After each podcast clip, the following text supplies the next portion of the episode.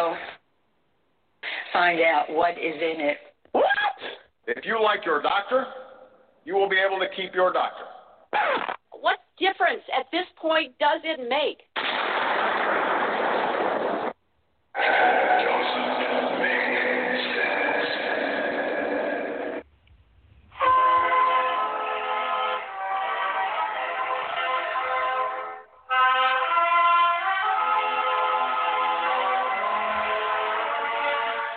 looking to make sense out of what's going on in the world today, then you've come to the right place.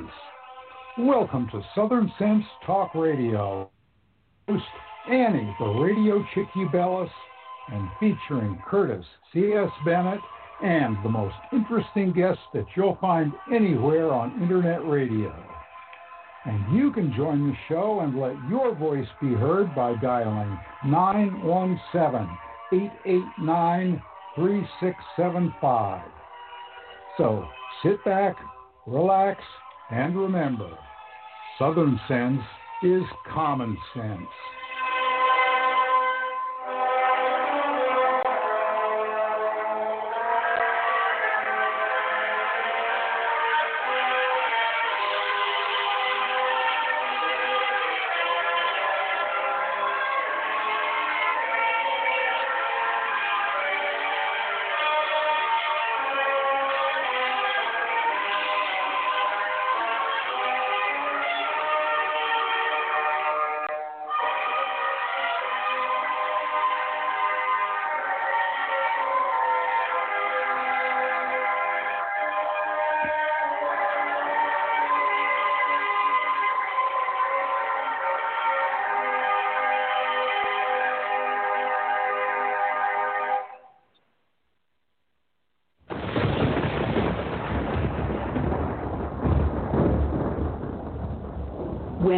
Emergency strikes, what's your first impulse?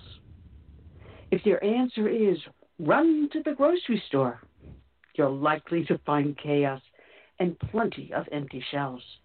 So, how do you avoid this? Well, it's simple. You use today to make a plan, to prepare for things that may happen. It's a hurricane, earthquake, blizzard, or even social unrest, especially in today's political environment. The practical place to food in your home. And I use my Patriot Supply for my food storage. If you don't have an emergency food supply, it's time to do so. Here's a great item that makes it really simple a two week food kit that comes in a rugged tote and it's only $75 when you go to my special website, preparewithsouthernsense.com, or call 888 441 7290.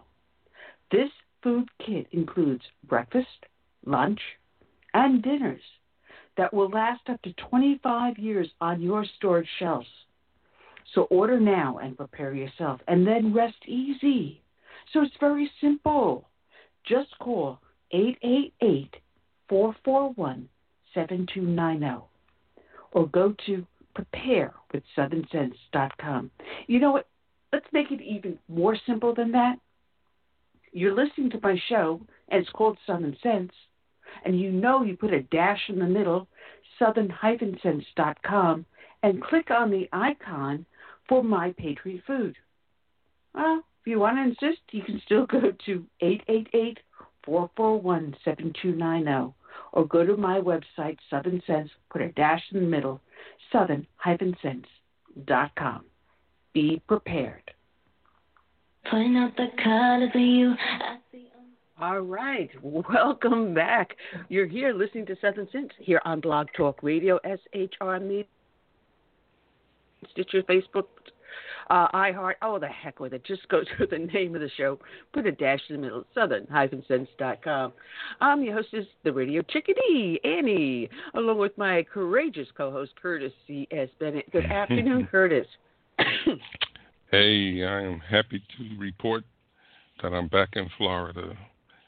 Of course, I was up there for about a week and a half in Philadelphia to um, be with my mother, who has fully recovered from the, the pneumonia she had. But um, I will say this much: it, it's nice to be in a red state versus a blue state. Those people are so stressed out up there, so stressed out that they're hostile. yeah, you were right up there when all the marching that was going on.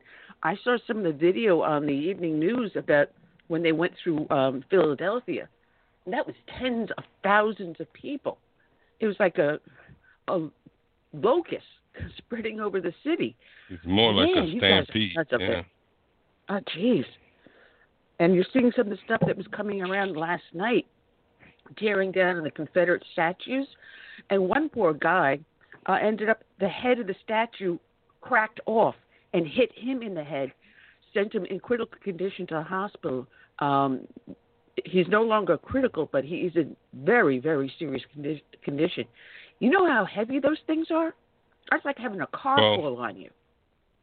It kind of remind me of a a video I saw on Twitter last week where this young um, malcontent threw a brick at a Secret Service van, and the cinder block bounced off and hit him in the head. The expression on his face, the pain, the agony. That, Oh, is man. priceless. Priceless. Man, we're going to be talking to a, a lot of great guests today. We're starting off with Tom Borelli. Um, I met Tom and Deneen Borelli, oh gosh, a number of years ago, more than 10 years ago, when they started the South Carolina Tea Party Coalition conventions. And they are, I mean, you look at the two of them separately and you say, well, what do they see? But the second when you see the two of them together, you understand the chemistry and the love that's between these two people. So Tom uh, is going to be joining us at the start of the show. And then we're going to have Dr. Mike uh. He's returning to the show. Um, he's the professor of finance at Stockton University. Uh, he also does a lot of op-ed pieces uh, in major newspapers. Um, he also has his own uh, blog called muckrack.com. Um, then we're going to have Ken LaCorte, the founder of LaCorte News. Um, he's going to be joining us. And Kathy Bar- Barnette, who was supposed to join us two weeks ago, and her campaign schedule well, we didn't qualify, but she is supposed to be with us today. And then we're going to end the show from the Heritage Foundation, Jonathan but- uh, Butcher. Uh, he's an education expert at the Heritage Foundation. So we've got ourselves a really, really tight schedule today. And I have to Oh apologize. yeah.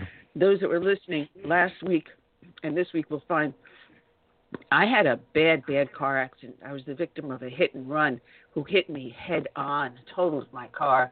Uh, consequently, um, thankfully, my ribs were not broken. I thought last week they might have been broken. I finally did the x rays. They're just badly bruised. So if you hear me coughing, it's not COVID. I'm not sick, just that my lungs and my my ribs are bruised. So I apologize for coughing ahead of time. So just bear with me. All right. Excuse me. See, there we go again, girls. I can't even take a deep breath. Oh man. Right, this is this is going to be a, a real pain in the butt, but we'll get We'll through get it, through it. Curtis. So much to talk about. The riots that are going on. This move now to rename military bases, uh, tear down statues. Uh, it's it's gotten out of hand. You've got Antifa that took over Seattle, and you know what? In one way, Curtis, it's a good thing they did that because the more they show exactly who and what they are, the more mainstream America will turn against them. And their attempt at this Antifa movement is going to kill them. It will kill the movement. What they're doing, what we see, and the truth about them, and this backlash against cops took off that show 911 Cops. I mean, it was a number one rated show in its in its field. I mean, it, it was even beating Greg Gut- Gutfeld out of Fox News, and I love Greg. He's one of the few that- there that still shoots straight. But they they even took down a children's cartoon. Is this what we want to show the public? You know that law and order does not matter any longer. Equal protection in the eyes of law is no longer what America is about, and that's what this it, it's going to backfire again big time. People are getting upset. It's ignorance. Lawlessness It's pure is, ignorance. is ruling the streets. Well, that said, um, anyone that listens Well, to let the show let knows me share that we- something with you real quick. Let me share something with you Okay. to show you how ignorant these these um, protesters are. There was one statue that got torn down, and it was a statue of this famous guy who was an abolitionist back in the day. If only they had read the inscription, they would have known that. But to them, every statue from that era is a racist statue. It's crazy. Yeah, it is crazy. But we're going to be talking about all this with our guests. And as I was starting to say, that we start off each show with a dedication to a fallen hero. And today's dedication is going to go out to Deputy Sheriff Sheldon Gordon Whiteman of Long County Sheriff's Office in Georgia. His end of watch was this year, Thursday, January 23rd. This first part is coming from 11 Alive.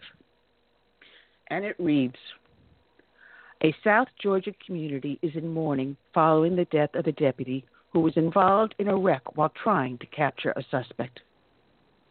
County Sheriff's Office said Deputy Sheldon Whiteman died in a crash on Highway 57 in Long County, Georgia, around 3 a.m. A side note this is not too far from where I live, just on the other side of Savannah. WSAV reports the crash was not far from the Tibet Road. The sheriff's office said Whiteman was assisting with a pursuit. Georgia State Patrol Captain Thornell King told the station that the chase began when a Ludowici police officer spotted a driver running stop signs in the city. Whiteman joined the chase, but he eventually lost control of his vehicle and drove deep into the woods along Highway 57. He was taken to Liberty Regional Medical Center in Hinesville, Georgia, but died from his injuries. In a statement released by the sheriff's office, a spokesperson said Long County Sheriff Craig W. Nobles and members of his staff are deeply grieved to announce Whiteman's death in the line of duty. Whiteman had been with the sheriff's office for just four months. In a release to 11 Alive, the sheriff's office added that he had been certified as a police officer since 2016. He also worked in Chatham County. Deputy Whiteman was a loving husband and father and is survived by his wife Alyssa Ann Whiteman and three sons. The sheriff's office had said. Reading from his obituary, Deputy Sheriff Gordon Whiteman, age 40, a line of duty on Thursday, January 23, 2020. Born in Trinidad and Tobago, he had lived in Long County several years. He had served as a deputy in the Long County Sheriff's Department for only a few months after serving with the Chatham County Sheriff's Department for six years. He earned his bachelor's degree from DeVry University and was a member of the Live Oak Church in Hinesville, although he and his family sometimes attended a New Beginning Church in Ludowici. Sheldon was a dedicated family man and hero, and especially to his wife and sons. He was preceded in death by his mother, Kathleen Whiteman, his sister, Charlene Whiteman, and in June by his brother in love, Sheldon Price. And in memorial to him, written by Kathy Hine Whidden. I was fortunate enough to meet the Whiteman family. Officer Whiteman was a loving, proud father and positive reinforcer to his family. I will never forget how sweet he was. The world has lost a wonderful man. My prayers and love to his beautiful wife and wonderful sons. May your grief be short and peace and courage take its place. Written by Lieutenant Inga Castaigne Smith. I was one of Deputy Whiteman's supervisor at the Chatham County Sheriff's Office. One of my staff personnel and I were talking about the loss of Deputy Whiteman, and one of the officers reminded me that Whiteman once said, while growing up, all he wanted to do was be police. That statement is a testament of Deputy Whiteman's spirit and character, working a job he loved. Every day Deputy Whiteman came into work, he greeted everyone with a smile and a positive attitude, which was a blessing because of the stress of the job of law enforcement. There are some people who bring a light to the world, and that even after they're gone, their light continues and remains. Whiteman will be greatly missed. My deepest condolences to the family, and may God continue. Light continues and remains. Whiteman will be greatly missed. My deepest condolences to the family, and may God continue to give you comfort during this time. And finally, written by retired Captain Wanda Williams, also with the Chatham County Sheriff's Office. My deepest sympathies to the Whiteman's family and friends upon his passing. Sheldon was a great example for officers past and present, as he embodied all the best characteristics of a law enforcement officer resilience, toughness, and a competitive spirit. Sheldon always carried tea and class. As he was his, as I was his supervisor, Sheldon was a team player, and it was a joy to serve with him. He will be greatly missed. My prayer is for God to strengthen you during this time of bereavement and for your fond memories of Sheldon bring you comfort. He may be absent from the body, but he is present with the Lord. God bless you. Today's show is dedicated to Deputy Sheriff Sheldon Whiteman. It is also dedicated to all of the brave men and women out there serving as law enforcement, especially in these times of riot and grief. Also to other first responders be they firefighters or emergency services. And we also dedicate to the men and women that serve in the military from the birth of this nation through today and into its marvelous future. We dedicate to them this song by Todd Allen Herndon, My Name is America. May God bless and protect each and every one.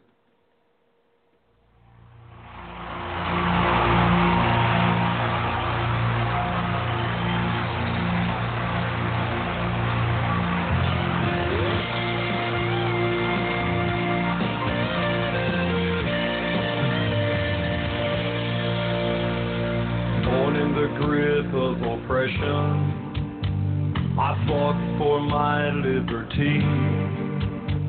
I paid with the blood of my people. Freedom has never been free. Now my door's always open to dreamers and friends.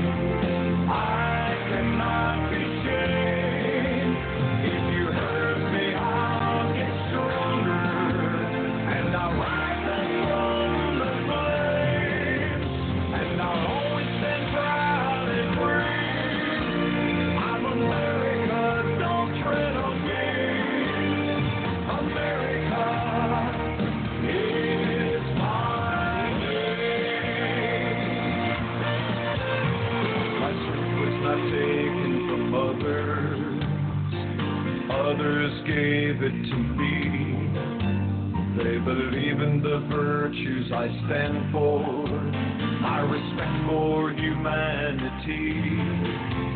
Now I'm challenged by tyrants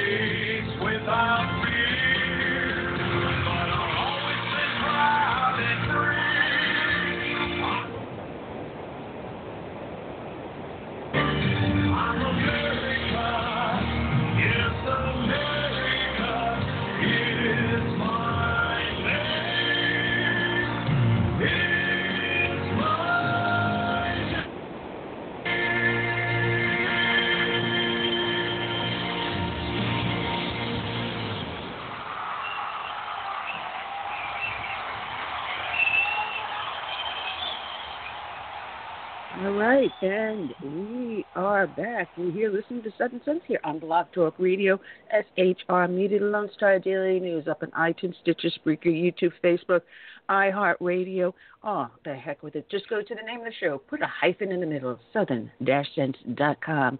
I'm your hostess with the mostest, the radio chickadee, Annie, along with Captain Courageous, Curtis. Bennett. See, I promoted you. I appreciate that. Uh, does it come with pay? Uh, Mm. Increase in pay.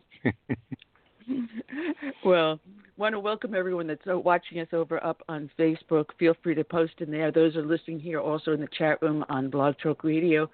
Uh, welcome aboard. I see people popping into our studio here. If you want to participate, please remember to press one, and we'll be happy to bring you in to ask your questions or take your comments. But we got ourselves a lot to talk about, Curtis. I mean, uh, our first get should be calling in very shortly, Tom Borelli. Um, but I want to ask you: Did you see the the photo of Nancy Pelosi and Chucky Schumer and the others kneeling on the house, the floor of the house, wearing these um, African scarves? Did you? No, I didn't. I heard about it, and it just sounds like another case of pandering. It's like when um, Hillary Clinton and um, Al Gore go to black churches and try to sound black. Well, you know, it, it, the the scarves they were wearing, um, the uh, pattern of it goes back to I believe it's the Ash- Ashanti uh, tribes in Africa, also known as Kente attire. Guess what? The Asantes were the main African tribe that had actually slavery. They went and made. They were very very wealthy widespread over around the area of uh, Ghana, uh, but there was they were so powerful that they conquered the other tribes around them and enslaved them. Oh yes, you know, but you know they were benevolent to their slaves, so they allowed the slaves to own slaves.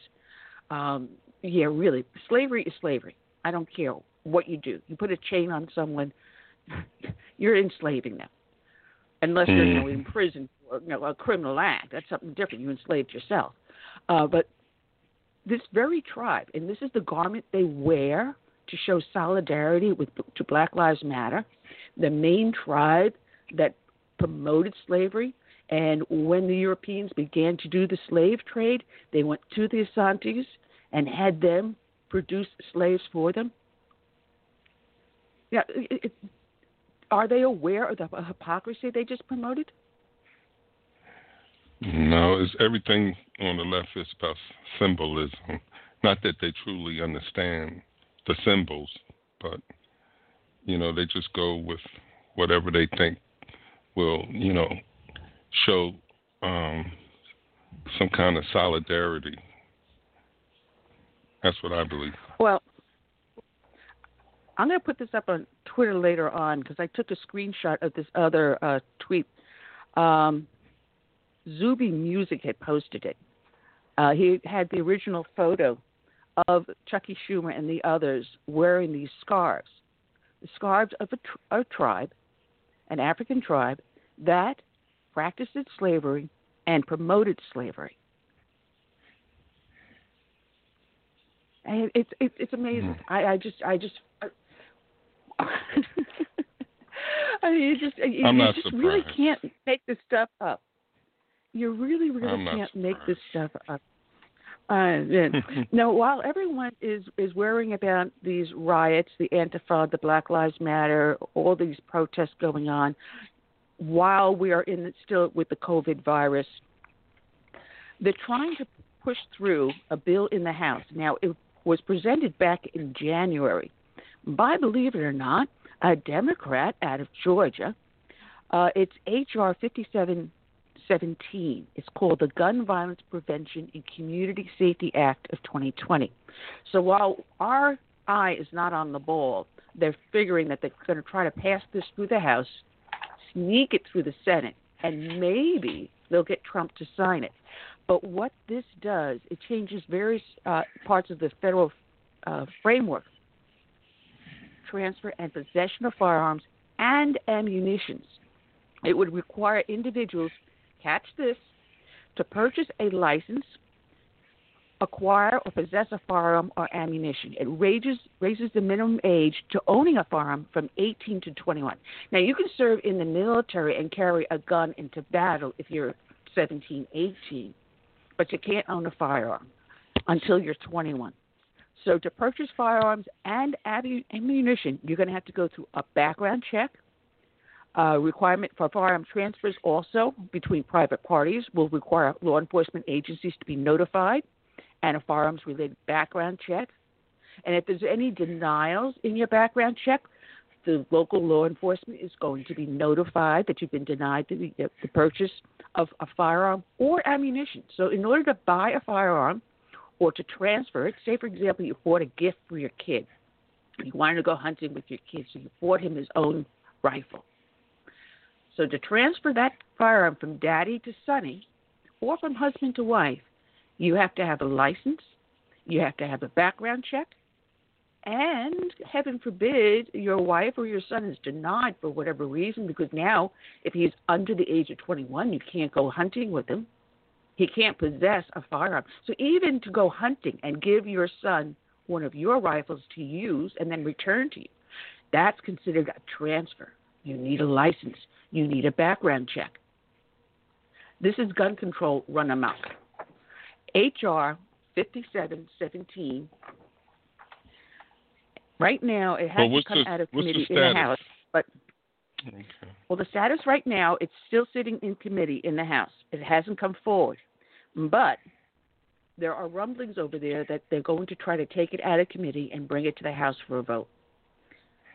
It has only a 19% chance of passing according to GovTrack. Let's see what happens because now, with everyone in this panic, with Antifa out there with AK 47s or whatever firearms they're, they're carrying to protect their new autonomous zone in Seattle, maybe this might be another push for gun control. If we don't pay attention, will then soon become reality.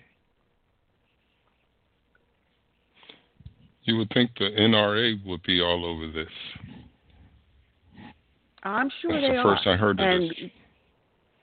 Gun Owners of America, and there's a couple other organizations. Now, this one got sent to me by one of the uh, lesser known gun organizations.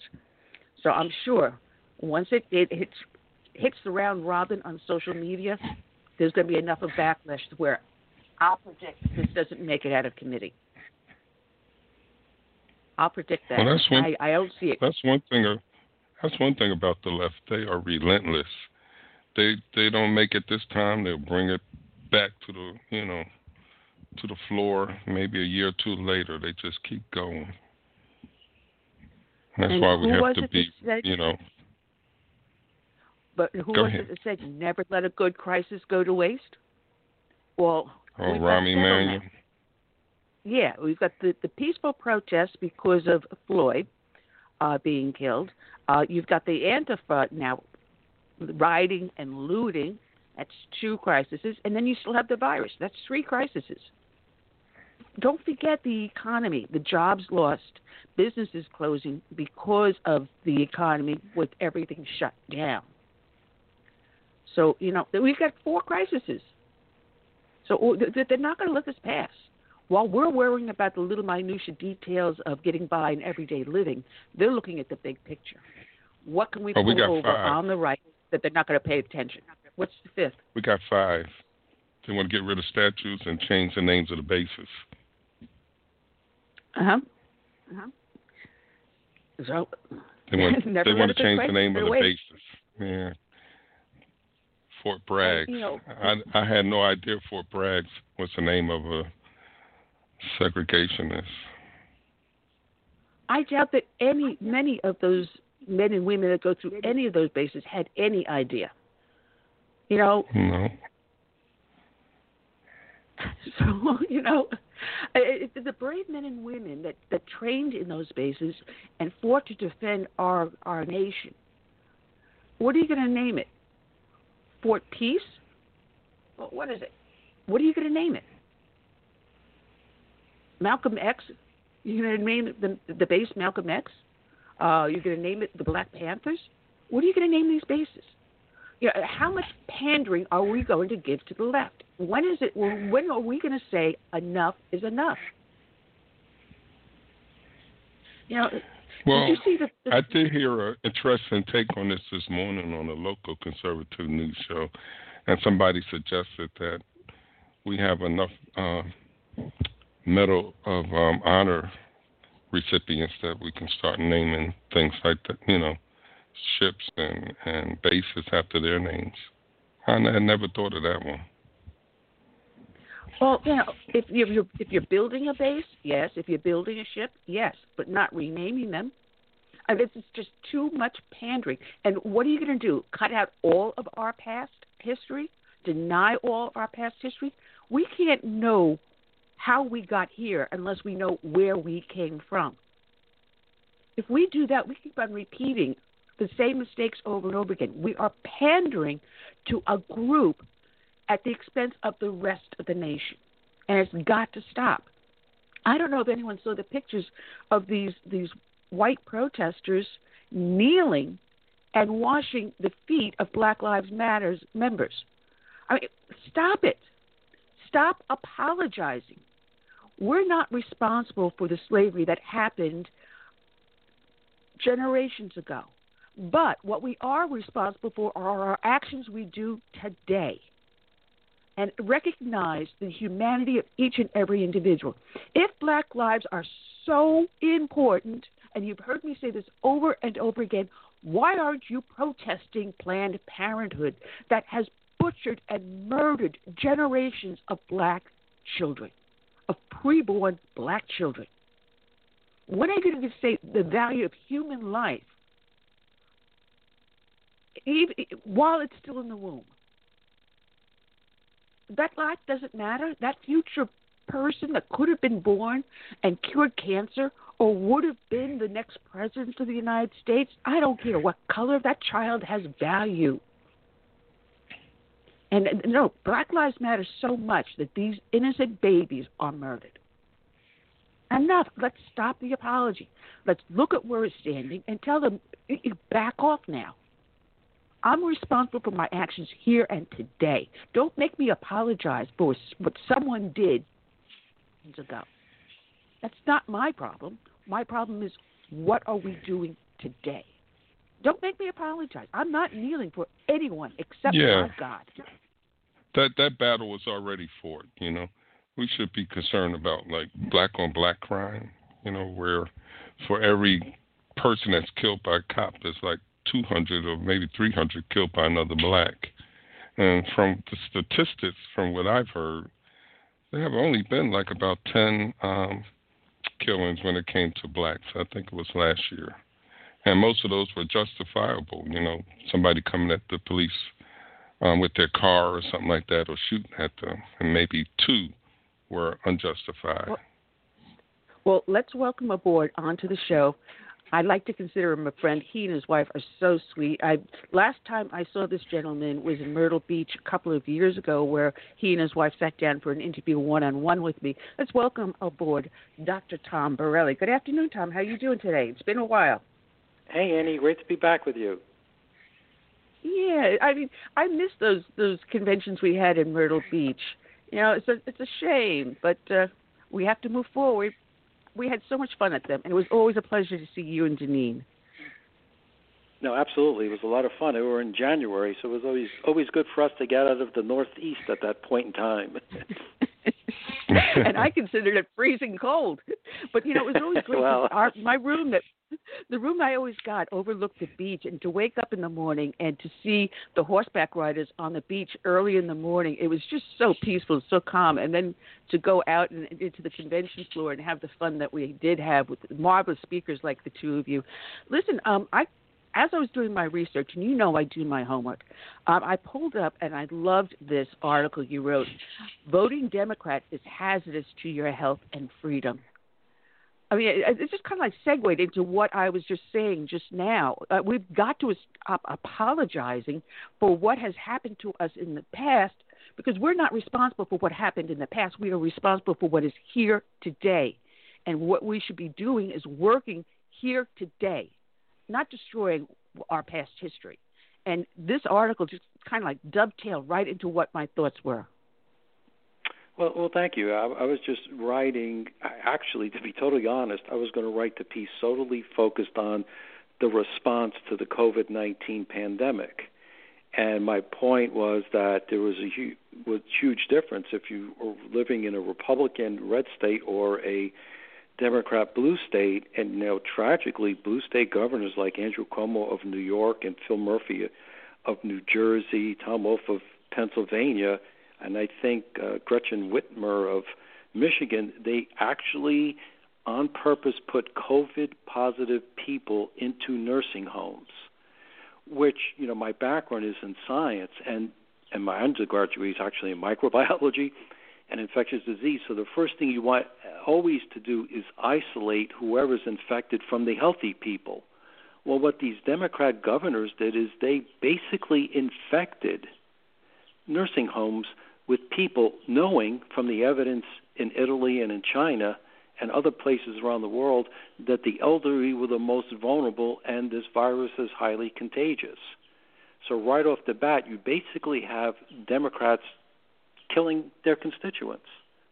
And then I added on top Yeah. the inability of Democrats to control protests that turned into riots. And I think something like 20 people have lost their lives, 17 people because of the, the riots throughout the country, because the original person there in Minnesota, Mr. Frey, he didn't you know nip the the protests when they turned into riots right in the bud. He didn't stop it, and then it spread throughout uh, Minneapolis and it spread throughout the whole country. So right from the start, if you're going to vote for a Democrat, you really have to think, strip away labels. Just think, who is looking out for my best interest of me, my family, my livelihood? How many people have lost their jobs around the country? In Michigan, Governor Whitmer pulled, I think, the license of a barber who wanted to to cut hair. And in New Jersey, Phil Murphy closed down a gymnasium that started to open. I mean, these Democrats are just punishing their constituents, whether they're literally killing them with the COVID virus or putting them on the unemployment line by closing down their business. And this is objective. This is fact. This is look. I'm a Republican. I'm a Republican because I believe that party best represents our path to prosperity and liberty. But looking at recent times, not going back decades, not going back centuries, recent times, the last six months, it's clear. You vote for a Democrat, you're putting your life in, in danger. Yeah, look at the riots that they have against cops now. It, they're taking down TV shows. They're, they're, they're, it's dangerous. It's evil to be a police officer. Uh, what is it? Is it um, uh, is it Minnesota, Minneapolis, uh, where they're now going to have these professional unarmed uh, contractors or whatever you want to call them respond to what they determine to be a nonviolent call.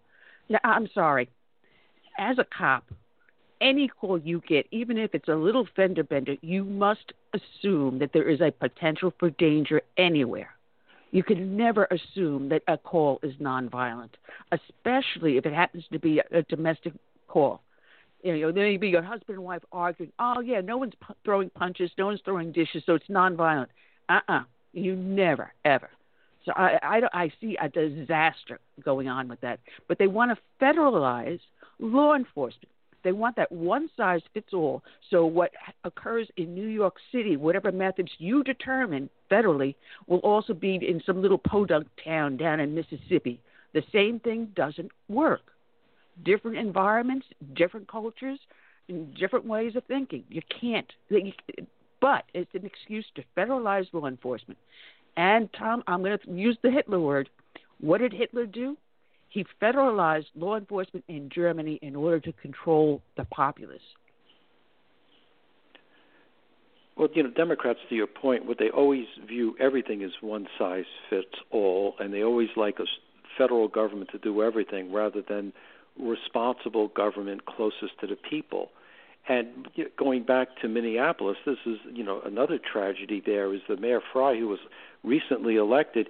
He was elected on a platform that he was going to reform the police department because they had some concern or some you know civil uh, civil issues in the local community because uh, two individuals were killed. One actually was a white woman by a black cop, and I believe he was convicted and is in jail and another one was a, a black man was, was killed who was resisted to arrest, and no charges were filed in that case. But because of those two instances, police uh, reform and police uh, handling of, of situation was an election issue. This individual got elected, and what does he do? Well, he certainly didn't look into the, the records of the existing police force in Minneapolis because the individual who's charged, the former police officer, is charged with killing Mr. Floyd. He had something like 18 uh, instances where people complained about him. And two, I think there was some sort of disciplinary action. So if you're going to reform a police department, the first thing you do is looking to see if there's any problematic cops in in the uh, in the department there, and and start from that point. That would be the logical thing to do. But there's no, no way, to, absolutely. to your point, there's no way the federal government could figure that out. If you can't figure it out in the local police department, how's the federal government going to do it? They can't. They cannot. You know, it, it's absolutely impossible.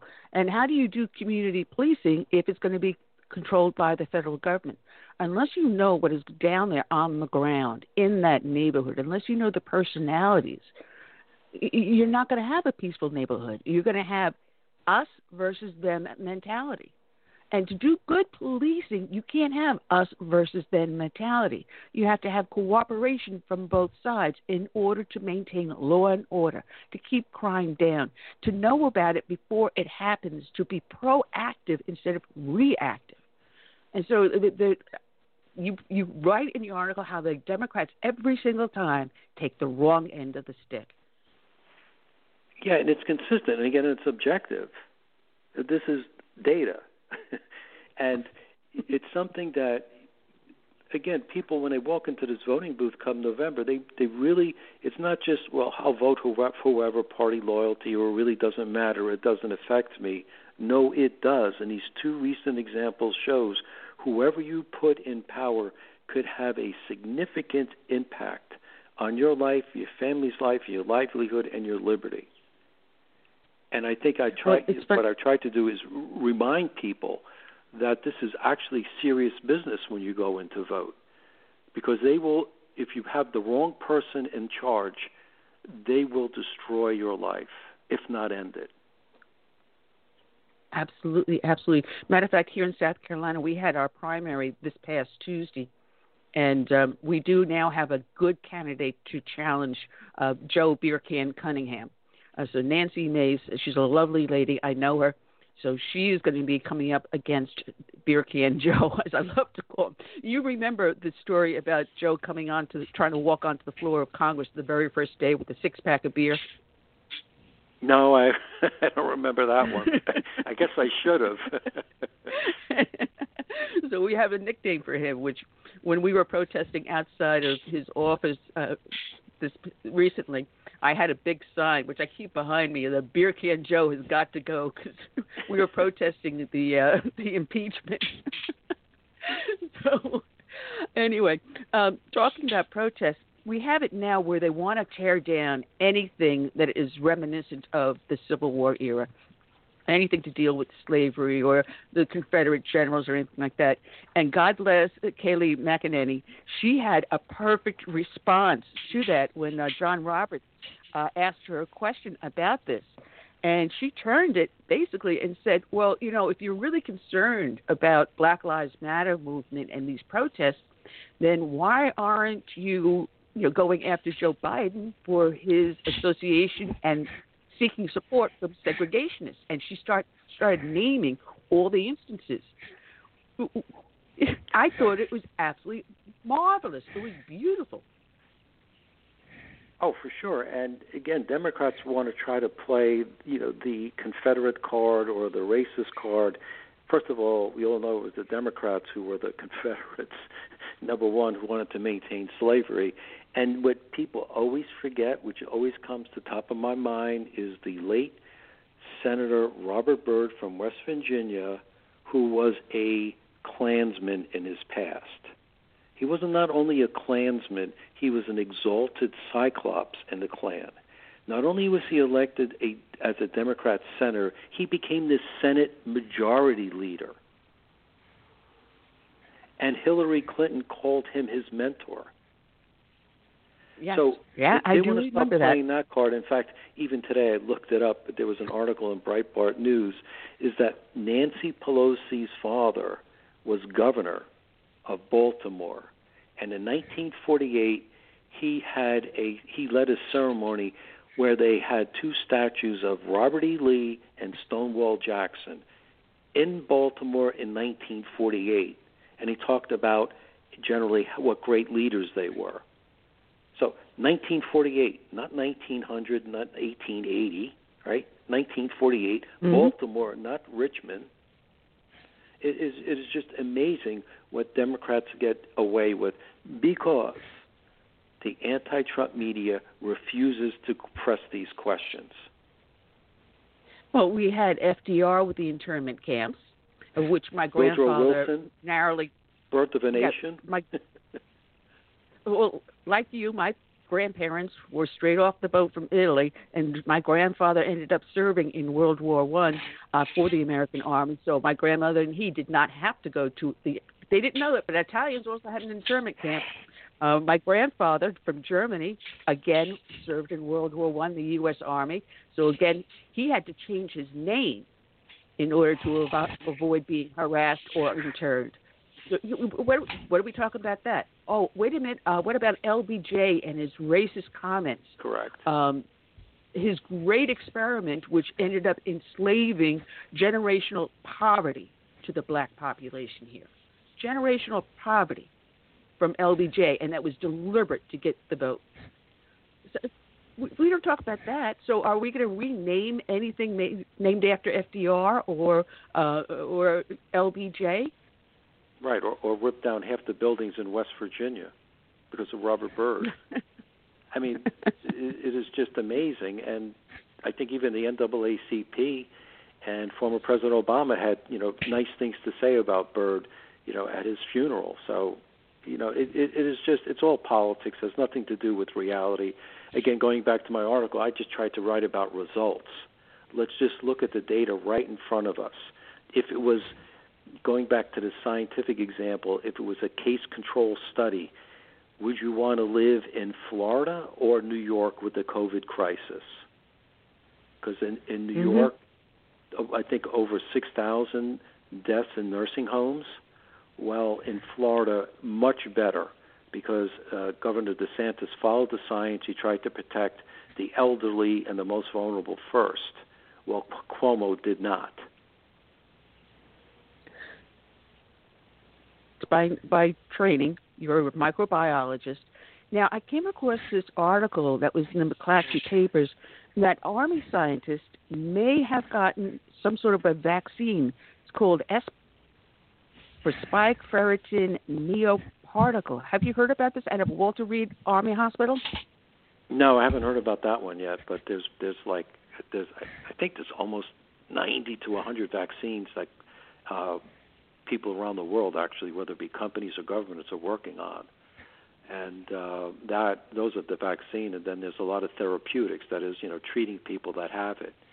So the, you know, there's going to be a lot. We're a lot better prepared now than we were before, and obviously there's some reports about cases going up. Well, of course, cases are going to go up, because you're testing more people. That's what you would expect. The real key is, you know, is there a huge surge in hospitalizations? That's when you get concerned. Well, you know, I, I was listening to the news. Uh, they're all talking about this 80% occupancy in hospitalizations, blah, blah, blah, blah, blah.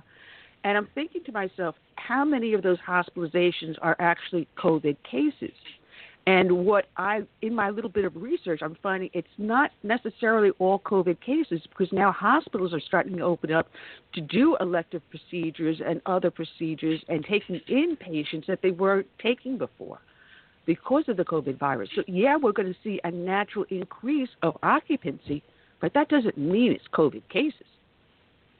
Yeah, I mean, there's, there's, and then there's been a lot of misreporting and the data fudging. If someone you know, died in a car crash and they had COVID, they in some instances they said they died of, of COVID-19. So, from my perspective, the, one of the other tragedies here is that what this whole issue has really done to the credibility of science, because nobody's going to believe anybody anymore, and that's that's going to be the biggest biggest problem. If something really serious comes down the line, it's going to be like the boy who cried wolf. Yeah. Well, you know, as everyone's having all these panic attacks, what very few people are talking about is the rise in the stock market today, the turnaround, the uplifting of the economy, the return of jobs. Our job numbers are, are looking so much healthier and better than what mainstream media is talking about. The nation's getting back on its feet. Oh, definitely. I mean, this obviously this was a huge hit to the economy because you basically shut down the the entire the vast majority of the economy. So, but before the the good news, the silver lining is that the economy was rocking beforehand. So we started from a very high level. So that means there's going to be still a lot of pent up demand. Companies went into this uh, with uh, you know very good uh, balance sheets, so to spec, respect. So most of them are. Some of them, obviously, who are weaker are going to go bankrupt. But we will, you know, we certainly will survive, and we you know, hope, sure hope those jobs come back faster rather than slower. And I certainly think they will. You know, it's funny because you know. Uh, South Carolina is not really an official lockdown or anything. We didn't do a full lockdown like a lot of around doing various errands, you know, because I have my mother with me who suffered a stroke, so I have to go and get her medicines and other things she needs. Um, I look to see how many businesses have actually shuttered permanently, and it's not that many. You know, the, our economy is a lot healthier than you know we are led to believe. Consequently, Trump has done another thumb in the eye to the left, and he's getting ready to ramp up his rallies all over again with the Juneteenth in Tulsa, Oklahoma. Yeah, that's uh, I believe that's next week, right? Uh, yeah, uh, ne- oh, from today actually, the nineteenth. Next Friday. Yeah. Yeah. Yeah, in in Tulsa, Oklahoma. But do you hear the the left saying anything about this? And if anyone knew what the story was about the massacre of, they they don't even know how many blacks, and the whole area of the city that was confined to only blacks. You weren't allowed, you know, to have anyone else in there. Uh, it was a segregationist city, and it was 99 years ago. This massive massacre occurred. But do you have hear that the Democrats are supposed to be the party of the black people talking about this at all? No, you hear crickets. Well, that's the way they play. They only want to. The one thing that they do, somewhat to their credit, is they always play to win, and they're always on offense. And it's too bad too many Republicans didn't do that, you know, over the years. But President Trump does. He's always on offense because that's the way you play the game. That's why he closed the media, the, the fake news media. Former President Bush, George W. Bush, would, you know, just basically give up on the on the media. I can't win. I'm not going to say anything.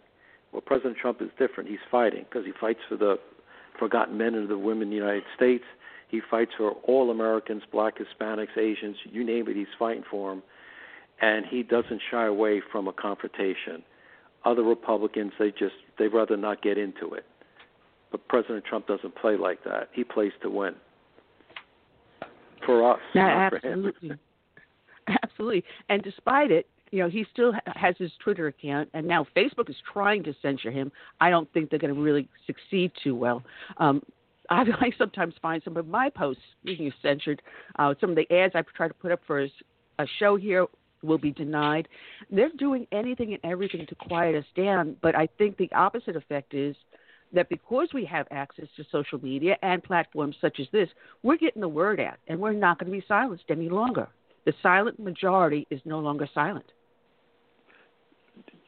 Great point, because that's because technology has really opened it up. I I can't tell you how many people my wife Deneen and I have met over Twitter or or through Facebook and stayed in contact with them.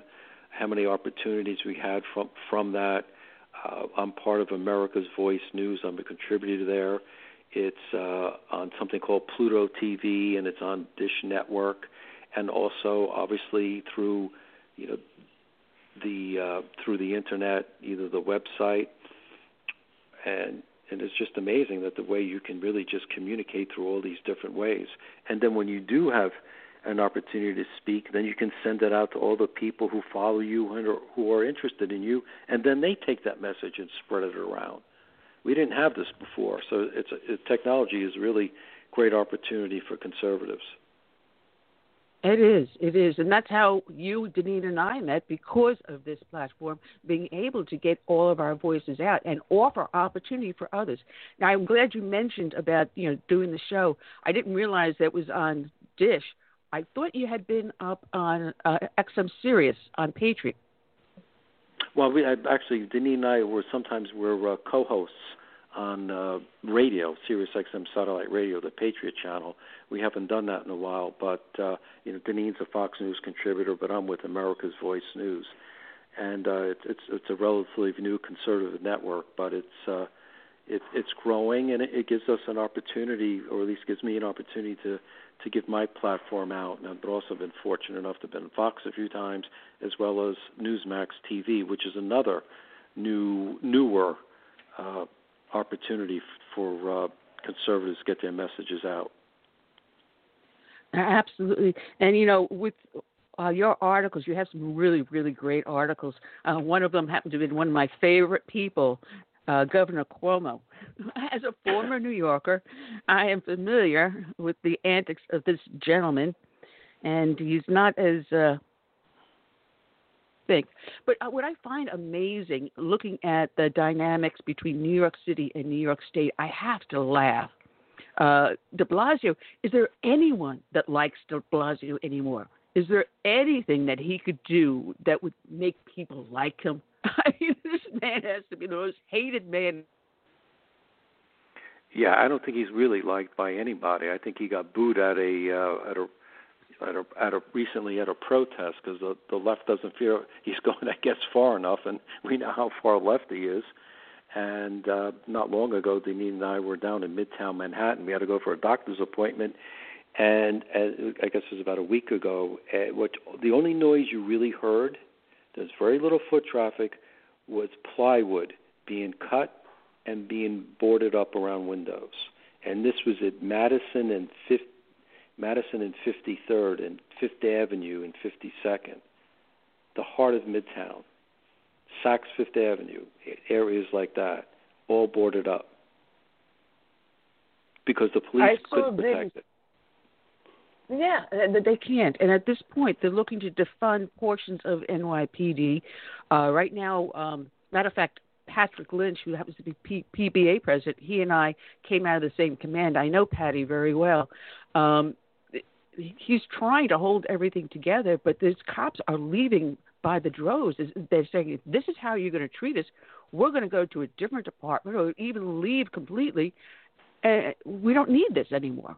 It's not worth the pension." Well, you, they're not allowed. You, you can't do policing with both hands tied behind your back, and, and that's no. really what's going on there.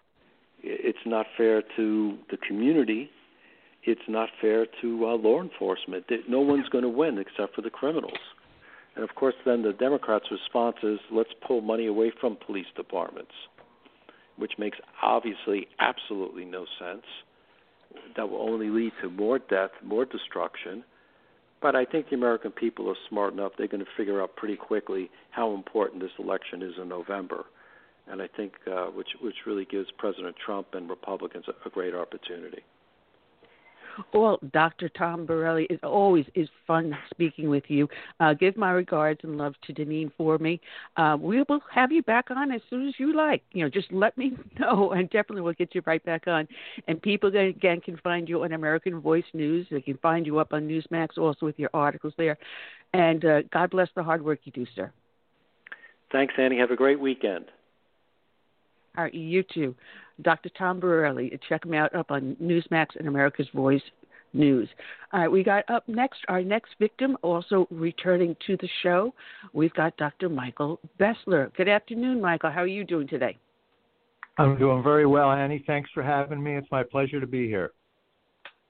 Oh, it's always a pleasure to have you on. It's so much fun always talking with you. You know, everyone's talking about the civil unrest. Uh, and they're saying, all right, Mm-hmm. fine, they're rioting over here, they're rioting over here, but it's it's okay over here where I am at this moment. I, the economic impact that's going to spread out is going to people are going to be amazed. As Dr. Tom Borelli was just mentioning, Saks Fifth Avenue and others, major stores in the heart of Manhattan may never open up again. Yeah, this is really uh, an economic disaster, and I, I'm not sure how our uh, elected government officials allow something like this to con- continue. Look, we, we live in a democracy, actually a constitutional republic, but we live in a democracy, and in a democracy, we welcome healthy debate and we welcome uh, peaceful protest, and it's really part of our system and the way things have uh, evolved um, over the couple of centuries that the country has been in existence. But when peaceful protest turns into violence and destruction, it has to be stopped, and it's wrong.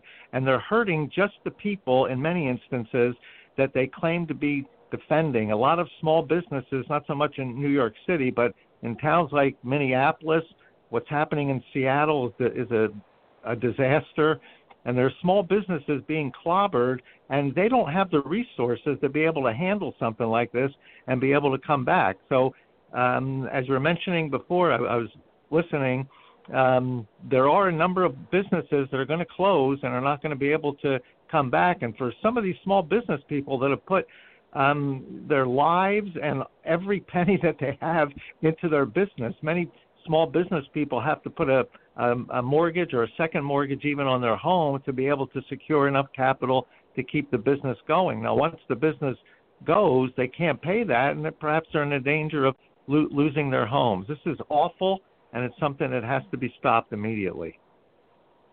Now, having been owned small businesses, where you're coming from, sometimes you're wondering how you're going to get through the next week. And when you have employees also that you're responsible for, the burden on that individual's shoulders is incalculable.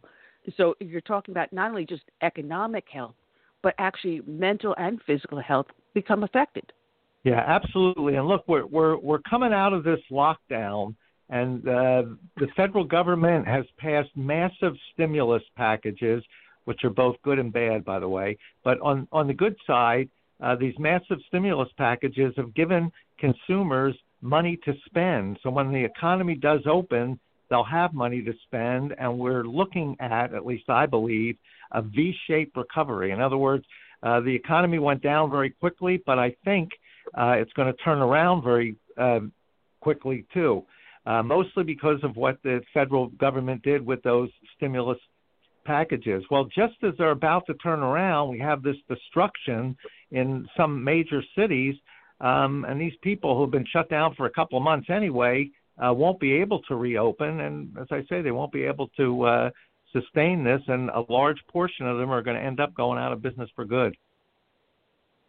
Oh, that's the shameful part. You know, not only that, you also look at businesses, sports, uh, other industries kowtowing to these protesters and to the rioters. You know, they're bending over backwards to be politically correct at what cost to the rest of us? I think it's awful the way they're doing it. Look, in pro football, Goodell changed his position and says it's okay to to kneel now. Uh, even though when they started to kneel before, it had a negative impact on uh, financially on the National Football League. It just turned off so many people. We saw some of the crowds. Uh, some of the stadiums weren't full as they uh, usually are.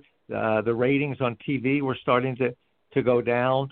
And instead of trying to make it right and say, say look, um, there, there's a place for these people to, to protest, but while they're being paid phenomenal amounts of money for three hours while they're on the playing field, they have to do what the management tells them. Indeed, the, the management tells them what to wear, where to stand, who to smash into, where to run, and you have to do exactly what you're supposed to do. Otherwise, you're taken off the field and somebody else co- comes in. Well, one of the things you're supposed to do uh, is uh, help create goodwill with the fans. And by kneeling um, during the national anthem, you're not creating good any goodwill at all, and it's hurting the league um, financially. Why they said it's okay now is just beyond me. Uh, not only that, you got NASCAR now. Um, and matter of fact, they've lost a lot of fans. And one of the drivers actually quit NASCAR. Says this is the last year. If this is if you're going to tell me, you know, where one person may feel that the Confederate flag stands for heritage rather than slavery, uh, and you're going to tell me that you think it stands for something else simply because this other person objects, you're going to trample on me and it's going to be at my cost to pander to someone else. Yeah, and so um, I forget who that was, but he uh, he said he's not racing anymore. He's not going to take. Uh, he's not going to participate uh, in in this. And look, they, they want to go further. All of these, uh, or there are many uh, forts that are named after uh, Confederate generals, and they're not named after them because they necessarily took a stance on something. This is a military operation uh, where they lived uh, in the state they lived, the uh, state took a certain side, and as a result, they were uh, military people, and they did what they were supposed to to do, and they generally did it uh, well. We're not condoning anybody's uh, beliefs in anything necessarily. We're just taking a look at these are military people. They had good military minds, and they should be uh, honored for that. Uh, now, to be politically correct, there's I think a dozen dif- different forts um, and they want to take the names off of them simply because they were uh, Confederate military people. I don't think that's right. No, it's funny because um, you know, Mike, I am a fighter, um, and I got into my email box the other day a thing from Target, and because I have a Target credit card, or Target sure. as we say, and the, the letter they sent me says we stand with black families, communities, and our team members and are committed to ongoing resources that advance and support rebuilding and recovery efforts. They're investing 10 million to support longstanding partners in the National Urban League and the African American Leadership Forum. Uh, we're providing 10,000 hours of pro bono counseling consulting services for black and people of color owned small business, helping with rebuilding efforts. And they go on and on and on about that. Uh, and the more I read it, the madder I got. And I had to, I had to shoot back. And cause first off, I'm a retired cop. You know that. So I write, yeah. what about all families? I write to them, what about all families? What about the families of the law enforcement officers who were senselessly killed by the rioters' looters? What about the families of Captain David Dorn or Officer Underwood, both black, who takes a knee for them or grieves for them? Stop your political correctness. You just lost a customer. In fact, if any first responder ever shops with you, I would be amazed. Shame on you. Yeah, they're talking about Black Lives Matter. Well, what about the black policemen that were killed? Don't there aren't they black people and don't their lives matter? It's a whole it's a different thing uh, when it's not politically correct. And uh, look, what what happened to George Floyd was, I mean, I saw the video once and it just turned my stomach. I couldn't even watch it anymore. It was just a horrible thing, and I can certainly understand uh, that the the person that did that obviously did something wrong and should pay for it. But you can't judge an entire profession based on what one one person did. And and, and look, the, the people were protesting and they demanded justice President Trump said the FBI and the Justice Department, in a matter of seven days, they had a, a charge uh, against the person that, that did it. They did an investigation, got enough uh, information to be able to charge the person. Uh, so they filed charges against them in record amount of time. Then they were protesting. Well, how about the other three?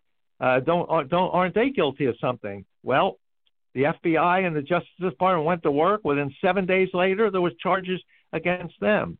So if you had a gripe against specific people uh, in the police department, it's not a gripe against the entire police department. It's a gripe against specific people, and we responded to that by filing charges um, against those people. And really, that's uh, about all the responsibility is. Now, some say, well, it's more than just those people. Um, there are many policemen that are are like that.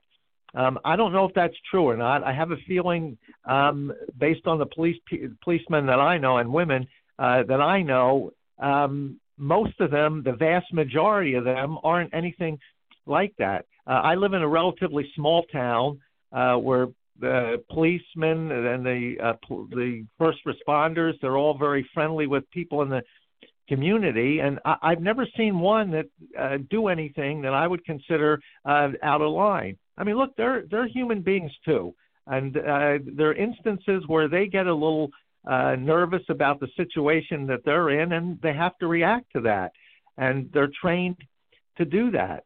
Um, the amount of people that overreact and take advantage of this, I think, are relatively small. So let's take let's find out who they are. Let's uh, do something to correct that situation. But you can't blame the entire police profession for what um, a few people do actually it's one of the few professions that has the least amount of corruption in it. But what happens yeah. is the media grabs a hold that little tiny grain and blows it up into a universe. And that is what we're seeing here. It's less than 1% corruption of the nation because our departments usually all run so well. When you have something like Minneapolis, that that is the fault of leadership. Now, that Mayor Frey ran on the platform of reforming the police department because they knew there were problems in it. The first thing he should have done was probably replace, I don't know what they call it, the police commissioner, whoever's in charge of that department. He should have done a clean uh, cleaning from the top down. And that's yeah. not what happened. He let it per- percolate, and now we have a volcanic explosion. Most departments have safeguards in place so if they see an officer getting complaint after complaint, hey, you're going to be pulled off. We're going to examine your record. Do you need retraining? Or do we have a real problem here and maybe it's time for you to go? Now, I've worked under those conditions, and yes, it works if everything's put in place properly, but it has to be tailored to that specific department. What they want to do now is that one size fits all from the federal top down to dictate what a small town like yours will do and make it everything. Like New York City does the same thing you do. You can't always afford to do that because you're a small town. You may not have the tax dollars, but what your town does works. And this is what we have a huge problem here now.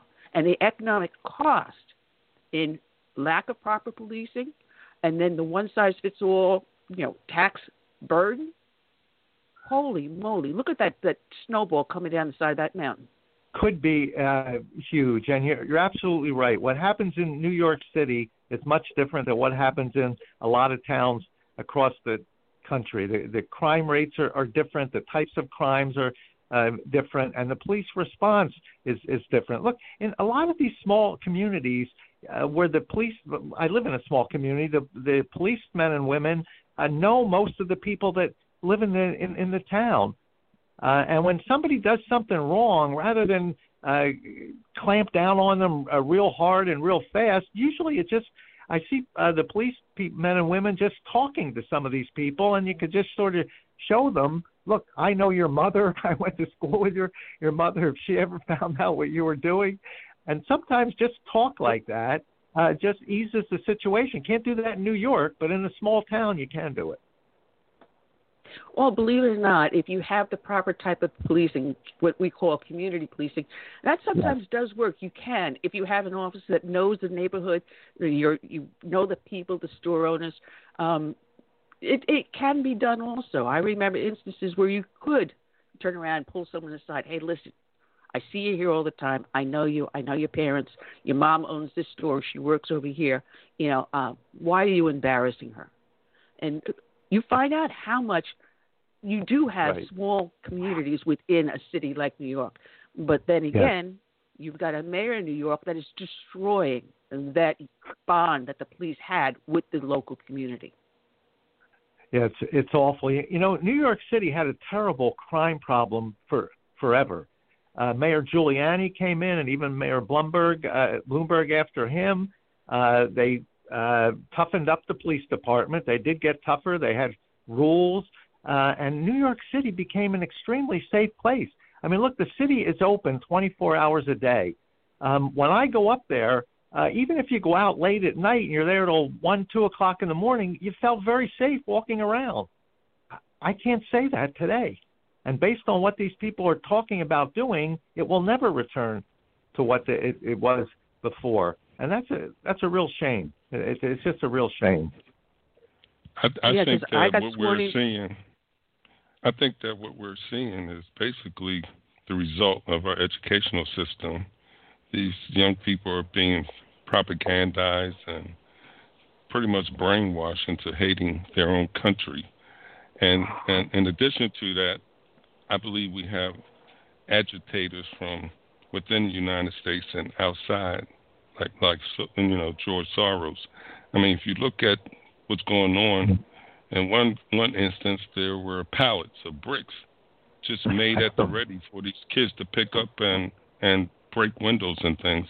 Now you got this um, siege, the six block siege, and they have a sign already, like a street sign, of what they wanted to call this place. You know, it just happened to have one. So it's, it's, it is organized, and um, hopefully we get to the to the root of it and go after the people behind this. Yeah, you know, you you brought up a couple of good points. Uh, the educational system. Um, look, I teach at a university. Ninety-five percent, I would estimate, of the faculty uh, have views that are exactly opposite to, to mine and are very liberal.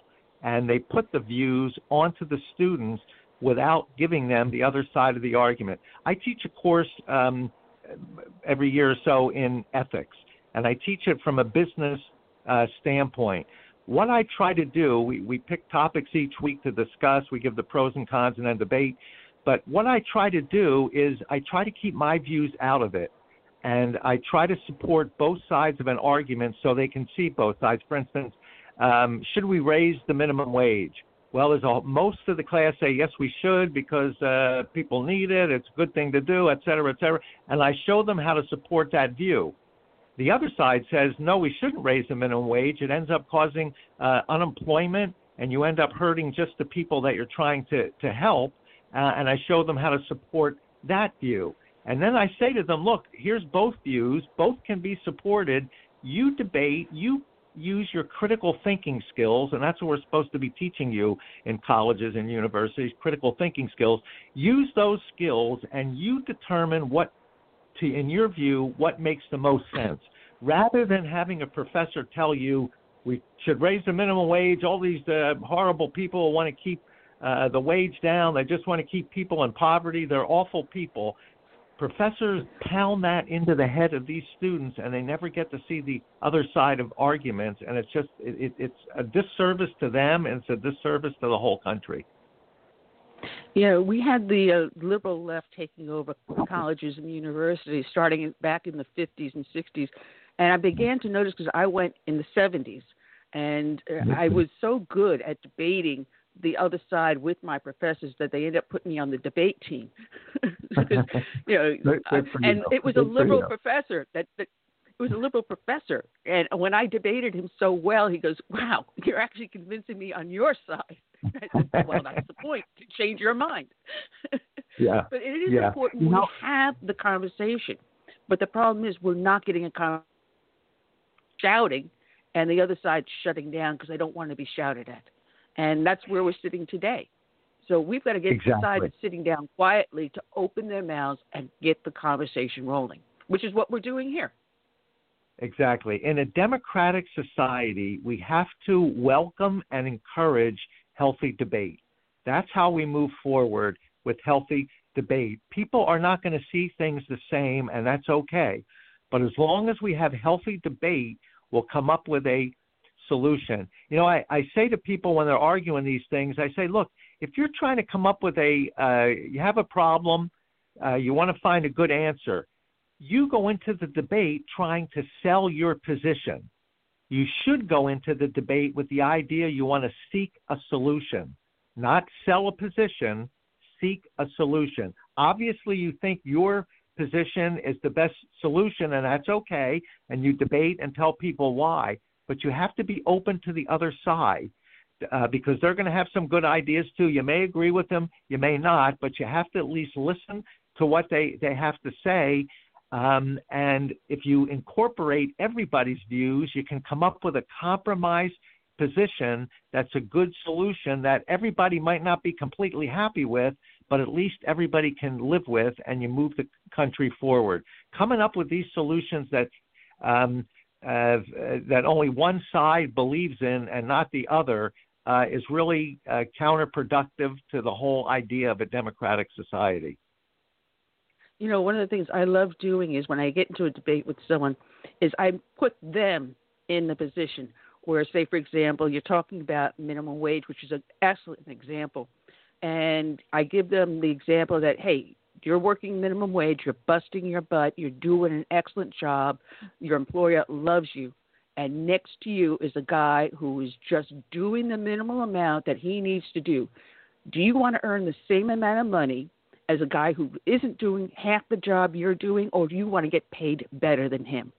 And when I say that, it's like, oh wow. Or you, you always put them in that position where they're on the bad end of the side of that policy, and then say, well, if you do this, then that's what you're going to be putting everyone into. And all of a sudden, you, they they seem to see where they make their error, and you can sell them on the idea that you have which exactly. is basically it's, a sales pitch. It is a sales pitch. Exactly. You look at it that way. It's exactly what it is. But I have to laugh because the second you said you teach ethics, I started to cringe uh, because uh, there's always that question: What's the difference between a moral man and an ethical man? An ethical man knows it's wrong to cheat on his wife. A moral man will not cheat on his wife. Which is I, I love that. So when I hear ethics, I cringe. Well, I, I usually do too, because uh, mostly the ethics that is taught on college campuses uh, really is a liberal leaning view of, of ethics. Uh, and I take the, the same position uh, you do. In fact, um, in my ethics class, I sometimes have the students debate the other side's position. So if you think the minimum wage should be raised, I want you to take the position that it should not be raised, and I want you to defend that position. By doing that, some students start to scratch their head a little bit and say, you know, maybe the other side has a little bit of merit uh, to it. Um, and they, they go through a learning process and a critical thinking skills, and that's what colleges primarily are supposed to do. We teach specific skills, that's true, but we teach primarily critical thinking. So, in, if you're in a situation, you're trying to decide what to do, you have the ability to figure it out. That's what critical thinking skills do. They help you figure things out for yourself. So you don't have to rely on somebody telling you what to think. You can figure it out for for yourself. I don't know what happened to colleges and universities. I went to uh, college in the 70s myself. Uh, I don't know what what's happened, but uh, things have just changed. They're so liberal now. Um, my school is going through this uh, now um, the the the Black Lives Matter thing is big on campus now. Um, I teach at Stockton University. Richard Stockton was one of the signers of the um, Declaration of Independence, the only one from New Jersey, so they named the school after him. Somebody dug up that he was a slave owner, and since he's a slave owner, we shouldn't name the uh, university after a slave owner, even though the school's nearly 50 years old. They're talking about now changing the name. Uh, because they don't want Stockton, Richard Stockton's name associated with it. yeah, it's it's run amok. But uh, I Yeah. had mentioned there that uh, Kayleigh uh, McEnany had a great response when she was hit with that in a press conference. Well, what about Joe Biden? He was a segregationist. He sought support from segregationists. He fought for certain issues when they were trying to desegregate, and he was still remained a segregationist. He's never apologized for that. He's never said he's changed his views. What about Joe Biden? Uh, what about Exactly. LBJ with his racist comments recorded in the White House? Uh, his action that enslaved generations of blacks to generational poverty. Uh, what about FDR and the internment camps? Her arguments were rock on. So, you know, if you're going to say it for one side, why don't you say it for all sides? But they can't do that because then they show how much of a hypocrite they actually are. Yeah, that's exactly right. I, I don't know why. Well, I mean, they they do it because they're trying to uh, push an idea uh, onto people. Um, and you're you're right. They view the conservative uh, voices and what conservatives say in a much different uh, light than they uh, view what the liberals say. Look at what Donald Trump has has to go through. I think what he's done in the three and a half years he's been in office is remarkable, especially considering every single Democrat votes against him. I saw three studies that said over 90% of the coverage in the media about Donald Trump is negative. And he's got some members of his own party, uh, Mitt Romney, those kind of people who are also against him. In spite of all that, he's been able to come up with some remarkable accomplishments. Look what he did before the virus. Look what he did to the uh, economy. If you really want to help African Americans, instead of just giving them free stuff, which is what the Democrats do, President Trump gave them what they really want opportunity. They don't want free stuff. They take it because they don't have any other choice, but they really don't want that. What they want is the opportunity to earn enough income to buy their own stuff. So they're not dependent on anybody else and they have that feeling of dignity. And that's exactly what President Trump did. The unemployment rate for minorities prior to the coronavirus was at historical lows. Wages were rising at the fastest rate in decades. And uh, these people that have been locked into food stamps and welfare uh, and Section 8 housing for their entire lives, we're seeing opportunity for them to earn enough income that they can pay for all those things themselves and not have to rely on the federal government. They now they're willing and able to now take on individual responsibility rather than what the Democrats are pushing, which is social responsibility. And that social responsibility will lead to a stagnant economy, as we saw during the Obama uh, Biden administration for eight years. Well, people can find your articles all over the place, but you also maintain a blog, excuse me, I do. at muckrack.com backslash your name, Michael Dash Busler. And, you know, I had a laugh because I was poking around when I was doing my homework, and uh, Coming News uh, had posted one of your articles, the one that's official, the 2020 recession started in February but likely ended in May. And the cartoon was Winter Broncos make a liberal cry and standing behind these liberals, the media and the never Trumpers, you've got the economic report, Donald Trump holding it up with the V shaped Yeah. recovery Yeah. in it. And I cracked up. Uh, but you've got excellent articles, and we have no time left to speak about the rest of them. So I'm going to tell people to go to your website, which is on muckrack.com, key in your name, Michael Busler, and just put a dash in the middle. Michael, you do such good work, and I wanted to thank you for all the hard work you do. Well, thank you, Annie. It's my pleasure to be here. I look forward to doing this again. All right, have a blessed day and enjoy your weekend. Thank you. Thank All you. right. Check Bye-bye. check out Dr. Michael Busler. Let me get my little thing here working now, and we want to welcome aboard onto the show our latest victim to succumb to the radio chickadee, Ken LaCorte. Good afternoon, Ken. How are you today? I'm doing great, and I love that intro. well, I had to change my nickname. For the last 10 years, I've been known as the radio chick, and there is someone out of New York uh, that goes by that moniker, and I was completely unaware. But I'm down here in South Carolina. What do I care about what's going on in New York? And she emailed me a bunch of nasty emails threatening with trademark infringement and everything else. So I have to go going back and forth and telling her, "Oh, gee, my whole two listeners are really gonna take a deep, deep, deep deep dig into your tri-state area market. Well, Really. you should you should you should turn the tables on her and have call her up and and have people tell her that that name is sexist and has no place. Uh, chick has no place in today's society, and that she needs to fall on her sword, quit her radio show, and and go get a job at some other profession. I kind of like insinuated that in some of my emails, but we I settled on doing a WC Fields and my little chickadee, you know. Well, oh look, that's, man, That's, that's the political atmosphere these days. That's actually, you you know, we're we're laughing about it, but that's going on daily right now. I mean, I mean, I just finished up a story about some gal who wrote up a very reasonable and fact-filled piece saying uh, why the, the statistics, in her view, didn't support the concept of institutional racism in the justice justice system in America, and she got fired from her college newspaper. She has death threats coming in. I mean, you know, these days that that little anecdote is is just a day that ends in Y. It seems like. you know, people are human beings. They've got their likes and dislikes, but to say there's an institutional racism in law enforcement, have you ever looked at the ranks of the men and women serving in uniform? You'd be surprised how many quote minorities exist.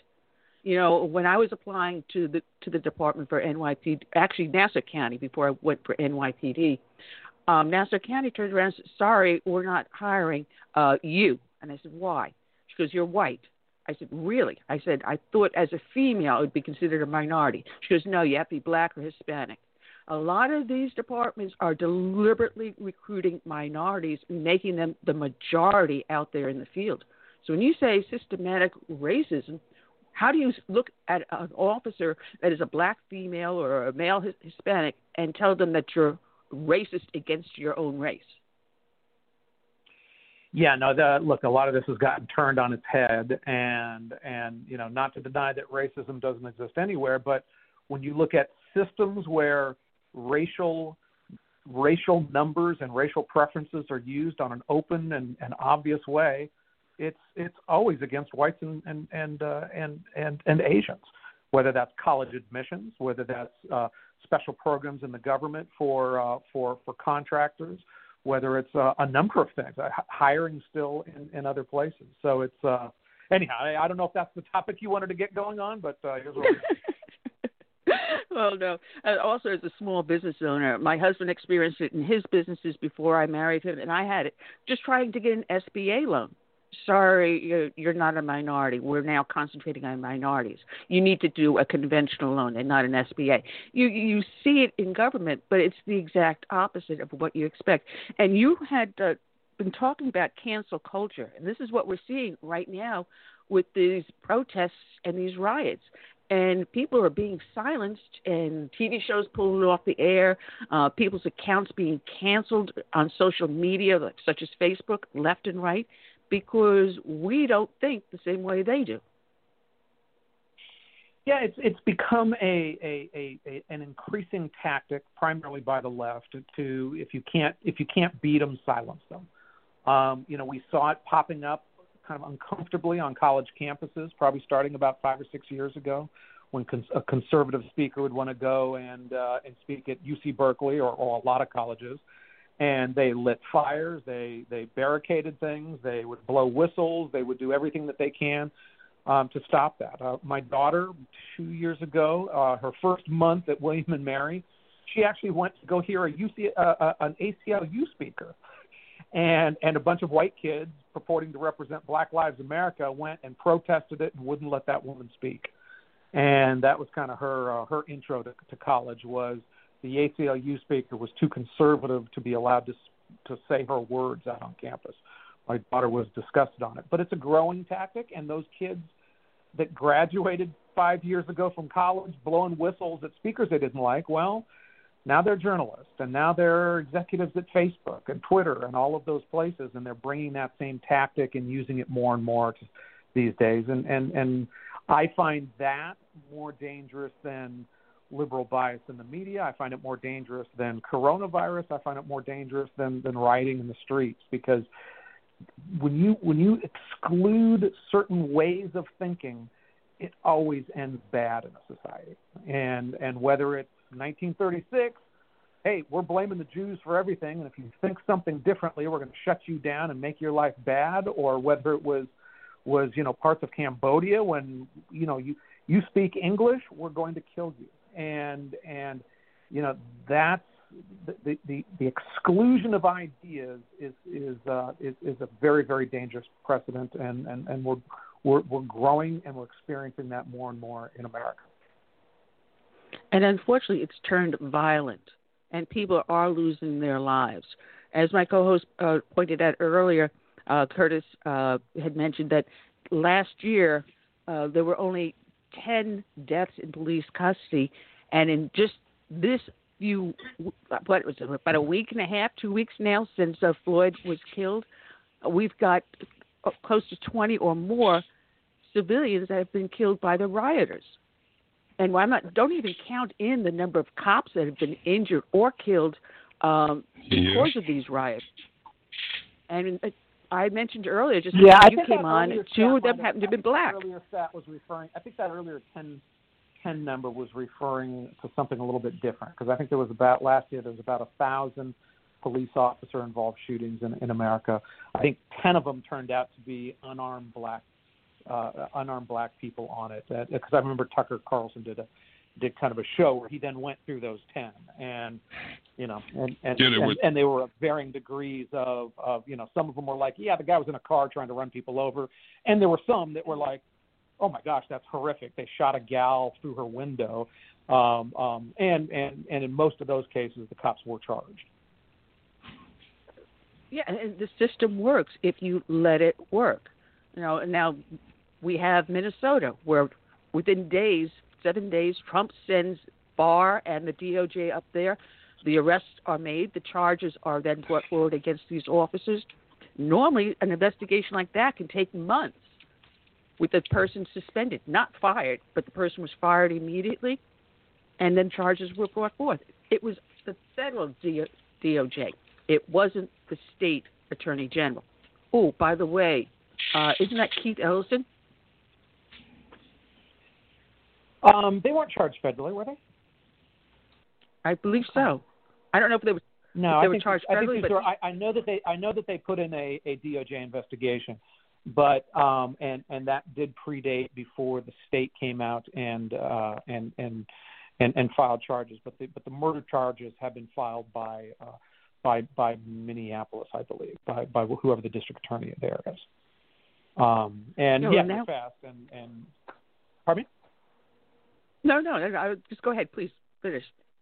Yeah, no, I I I, I think that wa- uh, I think that was the case.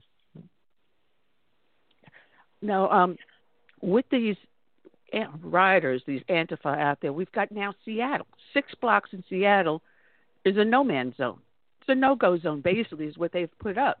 And now Seattle's going, well, we're, we can't do too much about this. The governor of the state is saying, oh, well, we can't do too much about this. In other words, just have a free for all, go shopping for free, you know, and oh, by the way, we'll be sending you more stimulus money too. So even though you've created your own little kingdom within the United States, we'll still, you know, send you your stimulus check.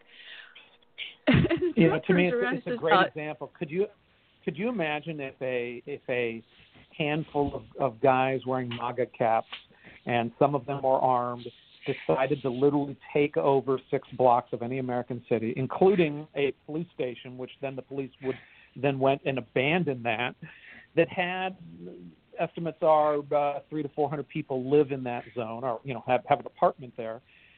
Just it's like just fantasize for a second about if a if a bunch of Trump type guys took over a part of a city like that. It would be worldwide front page headlines. It would be one of the most crazy, oh my God, America is turning into, you know, the revolution has started. It would have been uh, just something else. And in here, you know, like they're trying to da- they're saying, oh, it's not that big of a deal, and and this and that, and literally, I went to CNN yesterday, and I and I looked to see because you know Fox is obviously playing it up, it up probably bigger than it is, and I wanted to see how much they were, uh, how much CNN was was downplaying it. The only article they had on on on the front page of their website, out of hundreds of articles relating to this, was an article bitching about conservative media, saying, oh well, they're you know, they said it was a large area of town and it's only six square blocks. They they said it was Antifa, and we're not quite sure it was Antifa. It was it was one of the the the, the most surreal things I've read from CNN, at least in the past week or two. No, they didn't You get know- a hint that they were all wearing black hoodies and gloves. No, they didn't get a little Mm-hmm. hint from that. You know, a little bit too reminiscent of Kristallnacht. You know, when, when I first Wow. saw, uh, what the heck was that college in California? The very first time they started rioting, and the second I saw them with these masks, hoods, and dark clothing and everything else, that's exactly what I thought when they were breaking the windows. Kristallnacht, which is they are all instead of anti-fascist, they are fascist. Yeah, I, lo- I love the fact that people just buy the notion. It's like if you just call yourself anti-fascist uh, um, and you're on that side, it's like a guy calling himself an anti-rapist and going around raping people and say, "Wait a second, I'm an anti-rapist." It, it was a little, it was a little bizarre. You know, Go I ahead, may Kirk. be wrong, but I believe this phenomenon where city and state leadership capitulate to these protesters, I, believe it began in, with this incident in Baltimore a couple of years ago when the mayor said to you know the cops, um, you know, stand down. They just need to vent. So we'll we'll give them a few days to vent. And now I think that's a model that they're using now, the protesters, you know, for um, existing um, protests and future. What are your thoughts? You know, I think you're. I I think you know. Certainly, I mean, look, you don't want to live in a society where people go out and protest and they get shot in the head, right? We don't want to. We don't want to be China with tanks rolling over kids with, you know, who are in, in Tiananmen Square. So, but on the other hand, you're you're 100% right. It's like what before I, I'm just a little too young to remember the uh, the Watts riots and, and, and the and the national national riots 67 68. I clearly remember 1992 after the Rodney King verdict in Los Angeles, where I lived at the point. And the signal that started that riot was when uh, uh, that that truck driver Reginald Denny was pulled out of his truck and beaten beaten by some thugs for 10 15 minutes it was broadcast live because there was a helicopter over it and the police had hunkered down. Now some some subsequently said and they might have been right that daryl gates who was the police chief was like hey you guys want to bitch about the police? Fine. We'll uh we'll, we'll back off for a little bit and you'll see how you like it. Um and that that very well could have been true but certainly there's a signal to people that okay there is no more law and order um, um, and in Minneapolis, we saw it when when you know when when the gang took over a police precinct, and the police made no attempt to go to go take that back. That was a very clear signal. There's no at least there's no law and order. You can do what you want to do, and that's why you would see these protests go very quickly from, and I saw some of the live stuff. Um, uh, you know, they go very quickly from people being happy and and running around. It was kind of a party atmosphere to sometimes very quickly. Then a couple kids would start some fires, and then they were breaking things and and and and doing that. So I think you're absolutely right that you know in these, whenever you give that signal that whatever goes goes, well, then you're going to get whatever goes. You know, uh, what gets me is the massive uh, looting. Um, what people haven't been talking about, because there are, have been stories all over the place that using social network and your smart devices, gangs would get together and say, all right, we're going to target this grocery store or this gas station or this department store. And the looting is become like a cultural norm. And of course, a lot is not done. So what? You lost some property. So what? The owner of the store got their butt beat. Um, that's that's all that happened, and that's that's fine. That attitude has now spilt over into what is happening here today. They know that if they go in and loot, it's cops are going to take a long time to get there if they get there in time, and we're going to get ourselves free TVs and new sneaks and whatever else we want.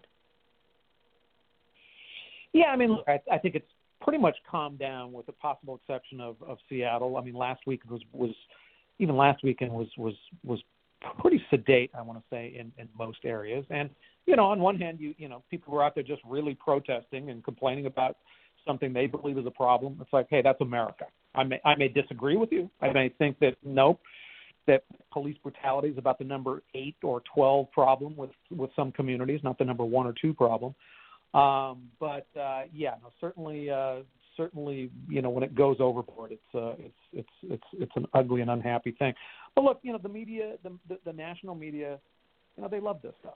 They, uh, they, you know, I mean, you you watch the way that I mean, do you remember just two weeks, a week before all these protests were going out? If you went to church, you were basically a murderer. You wanted to kill grandma to give her coronavirus because you had the temerity to go to a church and and cops were citing people uh, cops were giving tickets to people and taking down their their license plate numbers in church parking lots or anything like that then these things came in and the media of course turned it 100% because they're all falling all over themselves to signal how anti-racist they are and of course you know every corporate logo is now is now you know every every email i get from somebody is is, is, is explaining how you know how really really really anti-racist they are, which I guess is good to hear. Um, um, but the, but the media certainly had a hand in, in this in this this from from the kicking up of, of and and and paying so much individual attention to certain types of racism. I mean, I I national story. Some white guy, he was even a Brit on a on a plane, said some snotty things to a black gal, um, and it was and it was racist and bad. He was you know he was a he was a six or a seven uh, on on on how bad of a person he was being. But it was like literally like one guy sitting on a plane, and it got the nationwide story. And and you know they use those those anecdotal evidences uh, that that they would pound in to, to go and push a narrative that that a lot of people believe, a lot of people don't believe it, and and it ended up with, with streets on fire, and and and nobody should really be surprised at that. You know, it, it's funny because they have to find the stories to sell their point of view. News, you turned on the news and you got actual news. You never knew what side of the political fence that uh, that that anchor had. For the longest time, we had no idea what yeah. side of the fence Walter Cronkite was on. But suddenly now, it's no longer about the events occurring. It's now about the on-air talent. And yeah, this is not a new show. Right. And and that and look, this has happened with all all of you know most almost all of our our, our media. Um, and and I'm I'm a big believer that it's actually more driven by money than than about politics. Although certainly these days with Trump in here, it, it predated Donald Trump. In fact, I actually think that that new style of media allowed a Donald Trump person to to become president. Um, you know, I'll never forget in the Obama reelection against Mitt Romney, turning to one of my editors. I was running FoxNews.com at the time. And, and I'm like, have you ever seen the media this biased in its life? And he was like, no, I really haven't. And of course, that was those were the quaint days. But a couple things started happening. One was was was some business models started changing. Uh, the biggest aspect of that was the internet. Um, so you know, we remember the old, or in the history books, the old the old days of, of, of yellow journalism, where you'd see the, the picture of the kid ringing a bell out with with the with the with the billboard with the newspaper on front of it, screaming, you know, 12 dead in house fire or whatnot. And those were driven; those were headline driven, driven because if you had the best headline on that newspaper, you sold the most newspapers that day and that's what that's what was a, a large driver of what we now call yellow journalism of, of the turn of the century. Well, now the same thing is happening, except instead of every newspaper, it's literally every headline.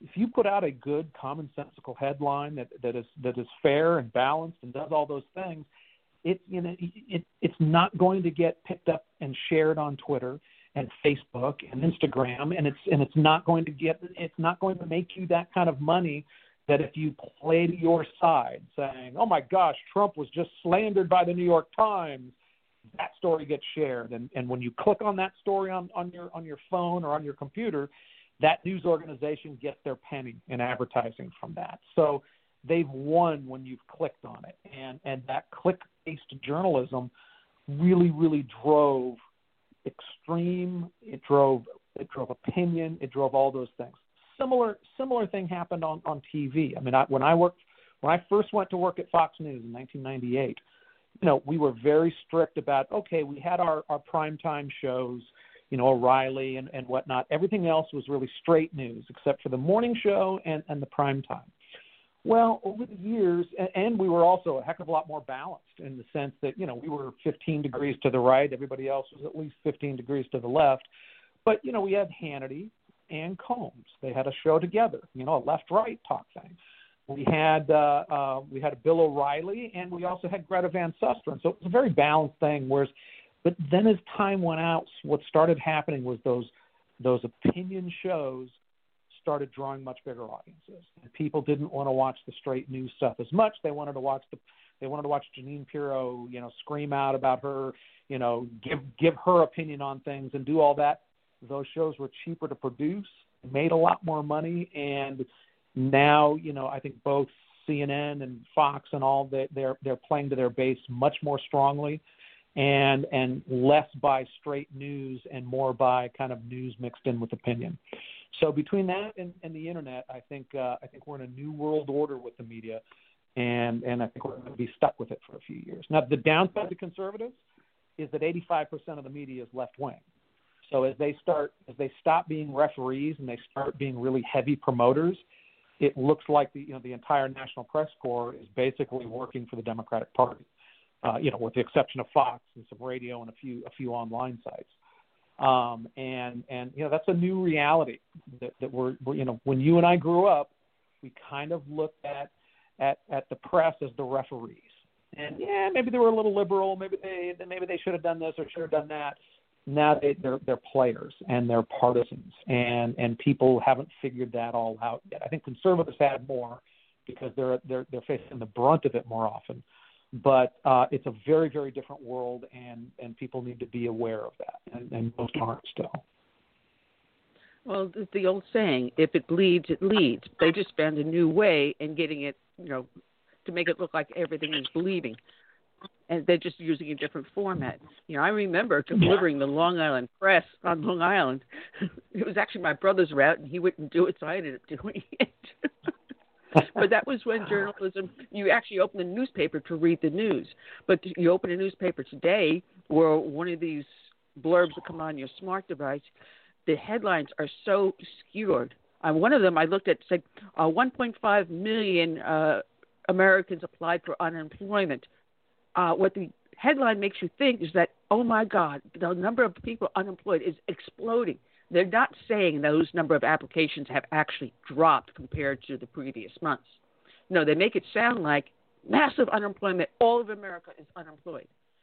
And this is how they they catch you. They hook you, and then they give you a piece that's not pure news but all opinion. Well, we um, and and look, you can lie. You can lie very well by telling the truth um, through no opinion.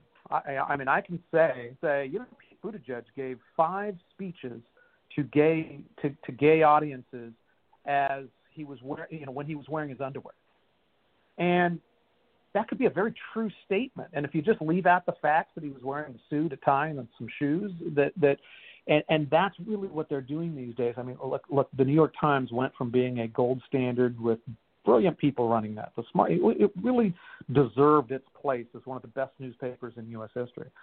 And now, when they've decided to throw away any concept of, of, of intellectual honesty, they are that they, they publish pieces, and they do this every day, that have true facts, but just omit omit the ones from one side and play up the ones from another side, and and and can create a lie by telling true facts. It's a uh, you know I was before an audience once and I said, you know I could send two reporters here and and this was a it was like a, uh, a it was a local community discussion of politics in the media. It was very nice. It was very civilized. It was it was a cool thing.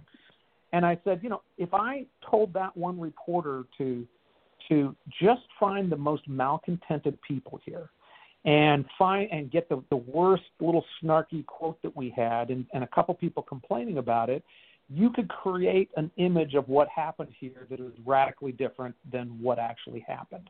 And at that point, it's like, even without lying, again, it's, it's like you know, CNN and Fox could send a reporter to a a, a a Donald Trump rally, and Fox could find that cherry blossom family that are good, and they drove up from uh, or drove down from South Carolina and and you know talked about how uplifting they were, and they were happy to hear the president's words, talking about how we need to fight unemployment and whatnot. And the report would be so radically different from a CNN who told their reporter, "Find me a Nazi."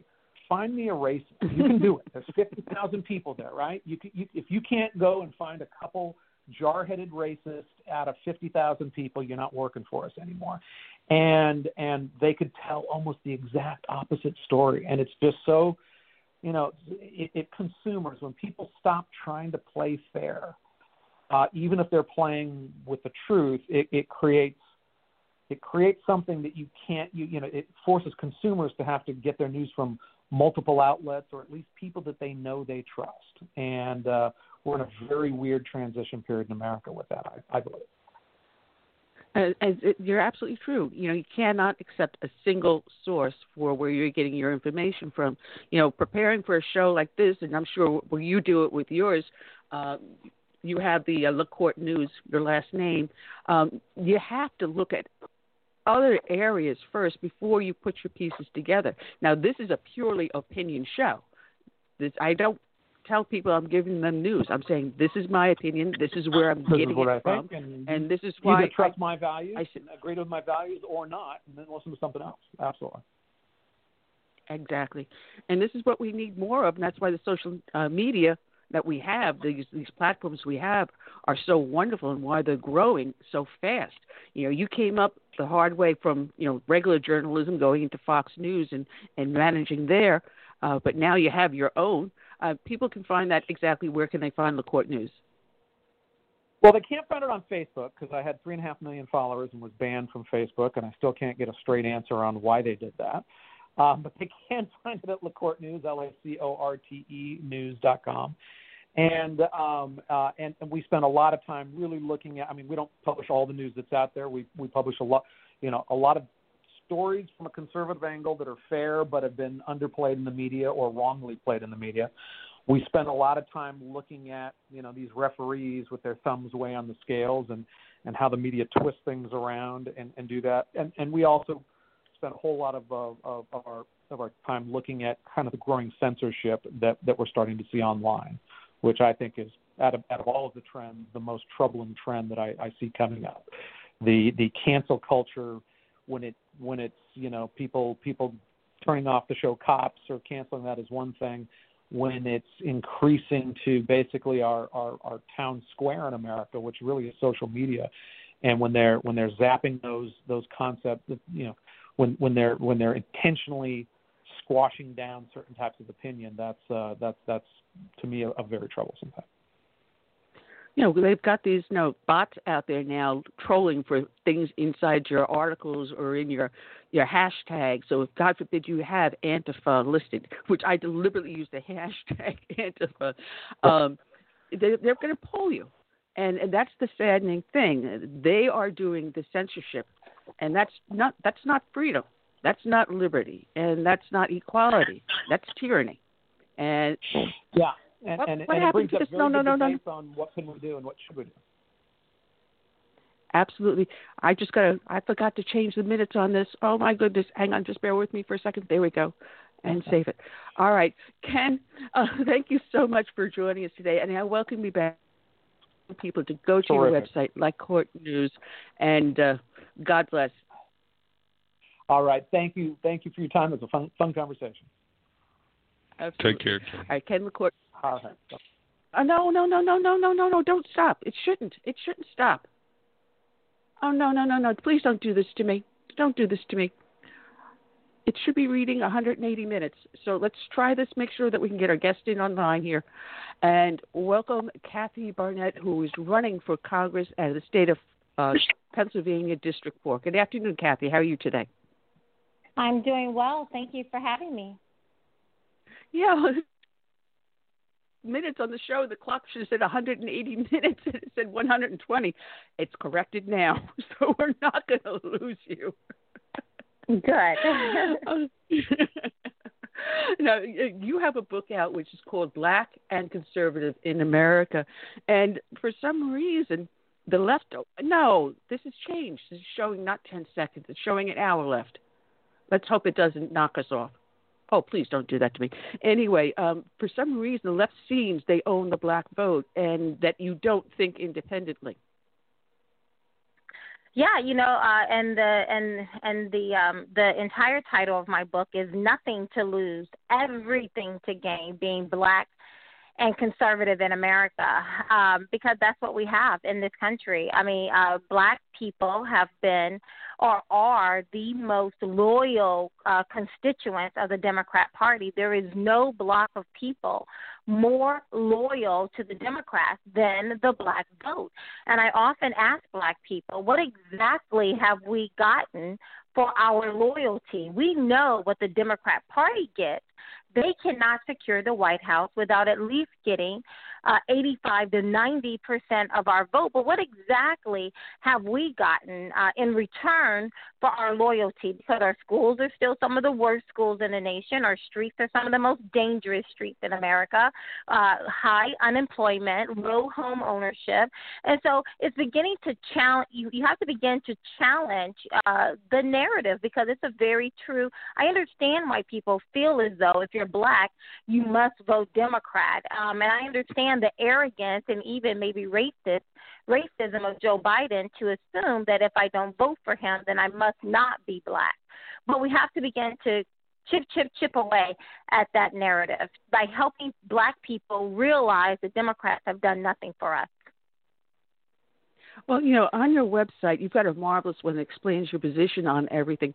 You talk about the Democratic and they hammer these one things like universal health care, uh, universal child care. You know, everything is where government has to become the nanny state, and they've actually sold people on the idea that government knows better for them how to live their lives than they do for themselves. Yeah, you know, I mean, and we're experiencing uh, what it would feel like to live in a nanny state. We're where uh, many of us across this nation, where we're still under a liberal Democrat rule, we are experiencing, even to this day, a very strong authoritarian power grab. In the state of Pennsylvania, for example, the overwhelming majority of the state is still on lockdown.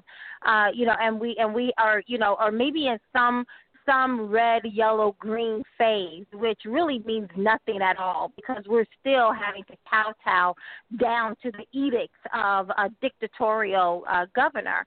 And so, uh, yeah, uh, I mean, it, it, you know, it, so everyone is beginning to get a really good sense of what it feels like when Democrats say, you just shut up sit down, we'll take care of you. And I think it's very amazing how they just keep coming up with one welfare program after another. They're not calling it welfare programs, they're calling it direct cash payment. Or they're calling it a stimulus package. But it's essentially nothing more than a glorified welfare program for the masses. And I believe that there's that there's logic to Democrats' madness. Uh, they, like in my particular state and in several others where we're still on lockdown for the most part, people are on the verge of losing everything, losing their livelihoods completely. People are running through their retirement, running through uh, the money they set aside for their kids' uh, college education, just running through things just to pay for the basics. So, therefore, as, as we continue to deplete our savings, and when Democrats come to us and say, oh, I have universal something, universal education, even the staunchest conservative is going to think twice about saying no because right now we're running through our savings. Kathy. You know, it, it, I'm sorry, uh, Curtis. I was going to say it's their excuse for the mandatory uh, uh, oh, what is the word I'm thinking of? Lockdown? Uh, mandatory paycheck. No, paycheck. This oh. way, the government will guarantee you a paycheck even if you're not working. They'll guarantee well, we already you the see child. That. Yeah, this is what they're offering you. But in order to do that, they've got to destroy you to make you dependent upon them.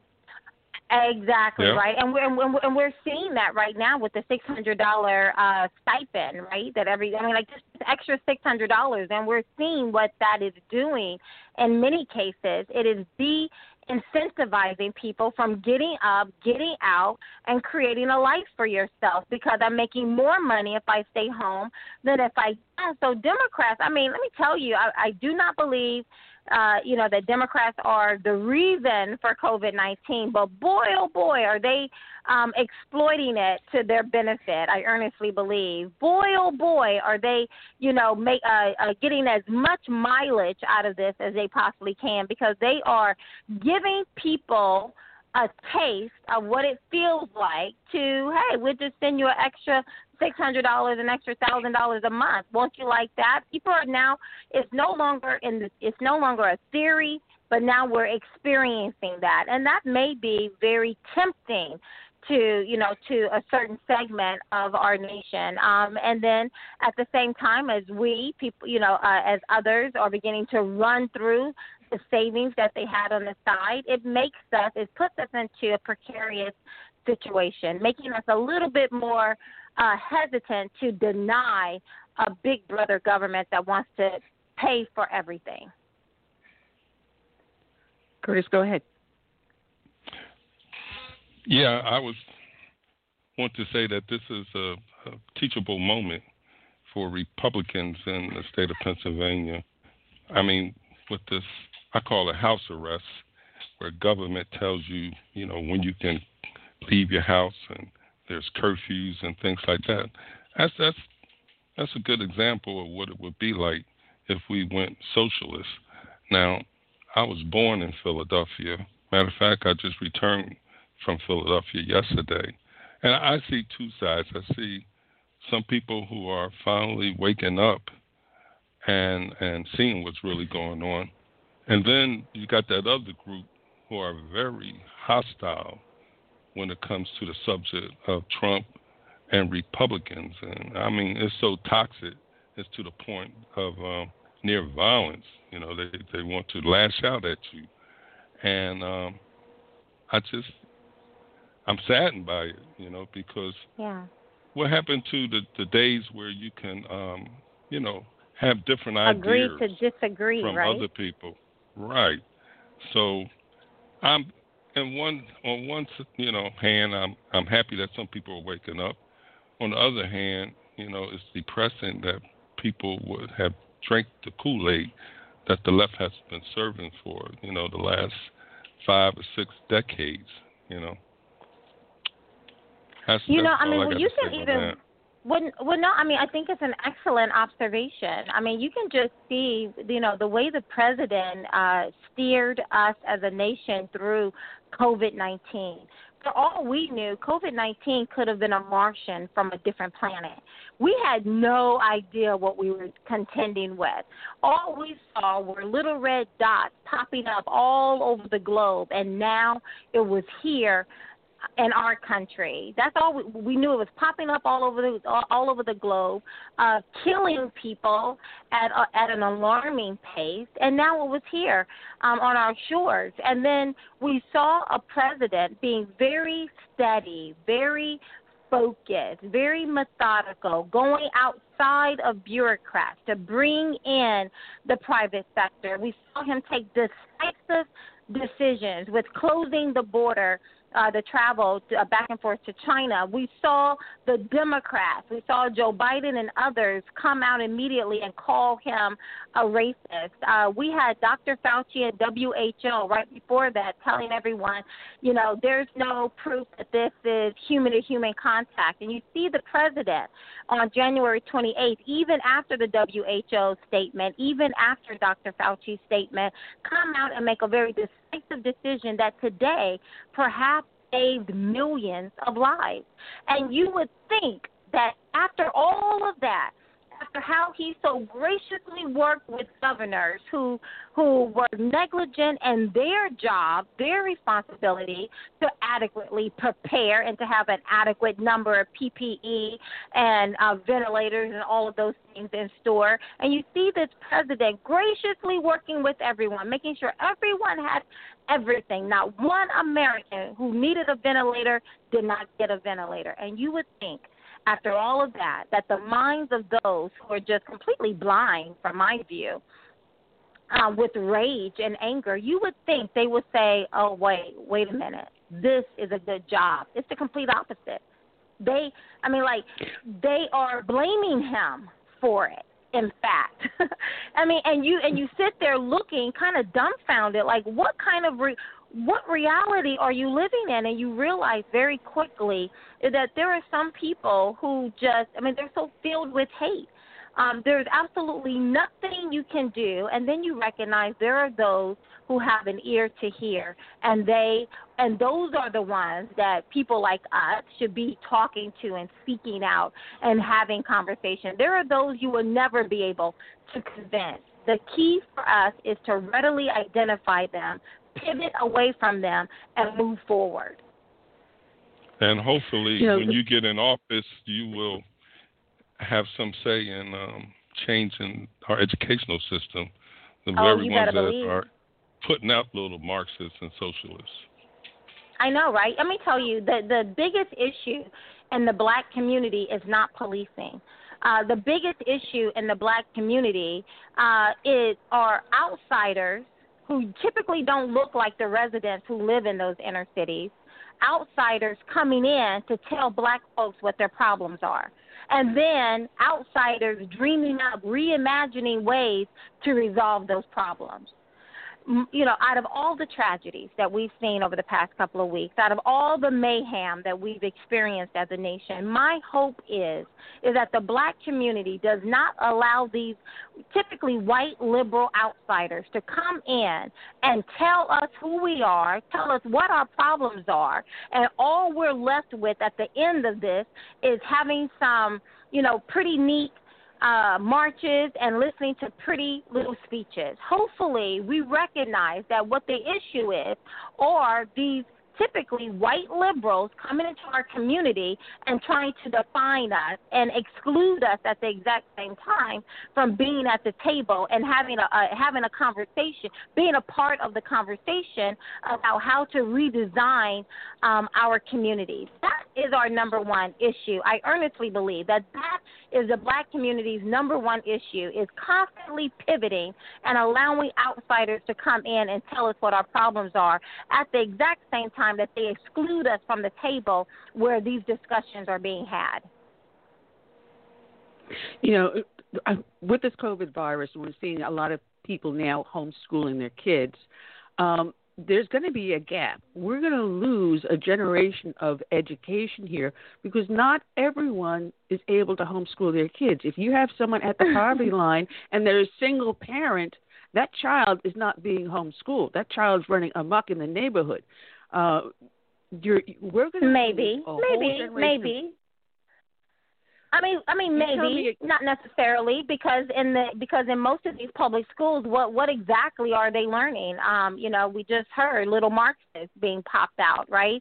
That America is racist, right? Remember when Donald Trump won and you had all these schools uh, in the elementary level, uh, teaching something completely apart from what most parents would think the curriculum would be. Now, I've homeschooled my kids for the past six years, and you're right. It is a it, it is an an all-consuming job. uh, it takes every part. It, it impacts every single aspect of your life in order to do it well.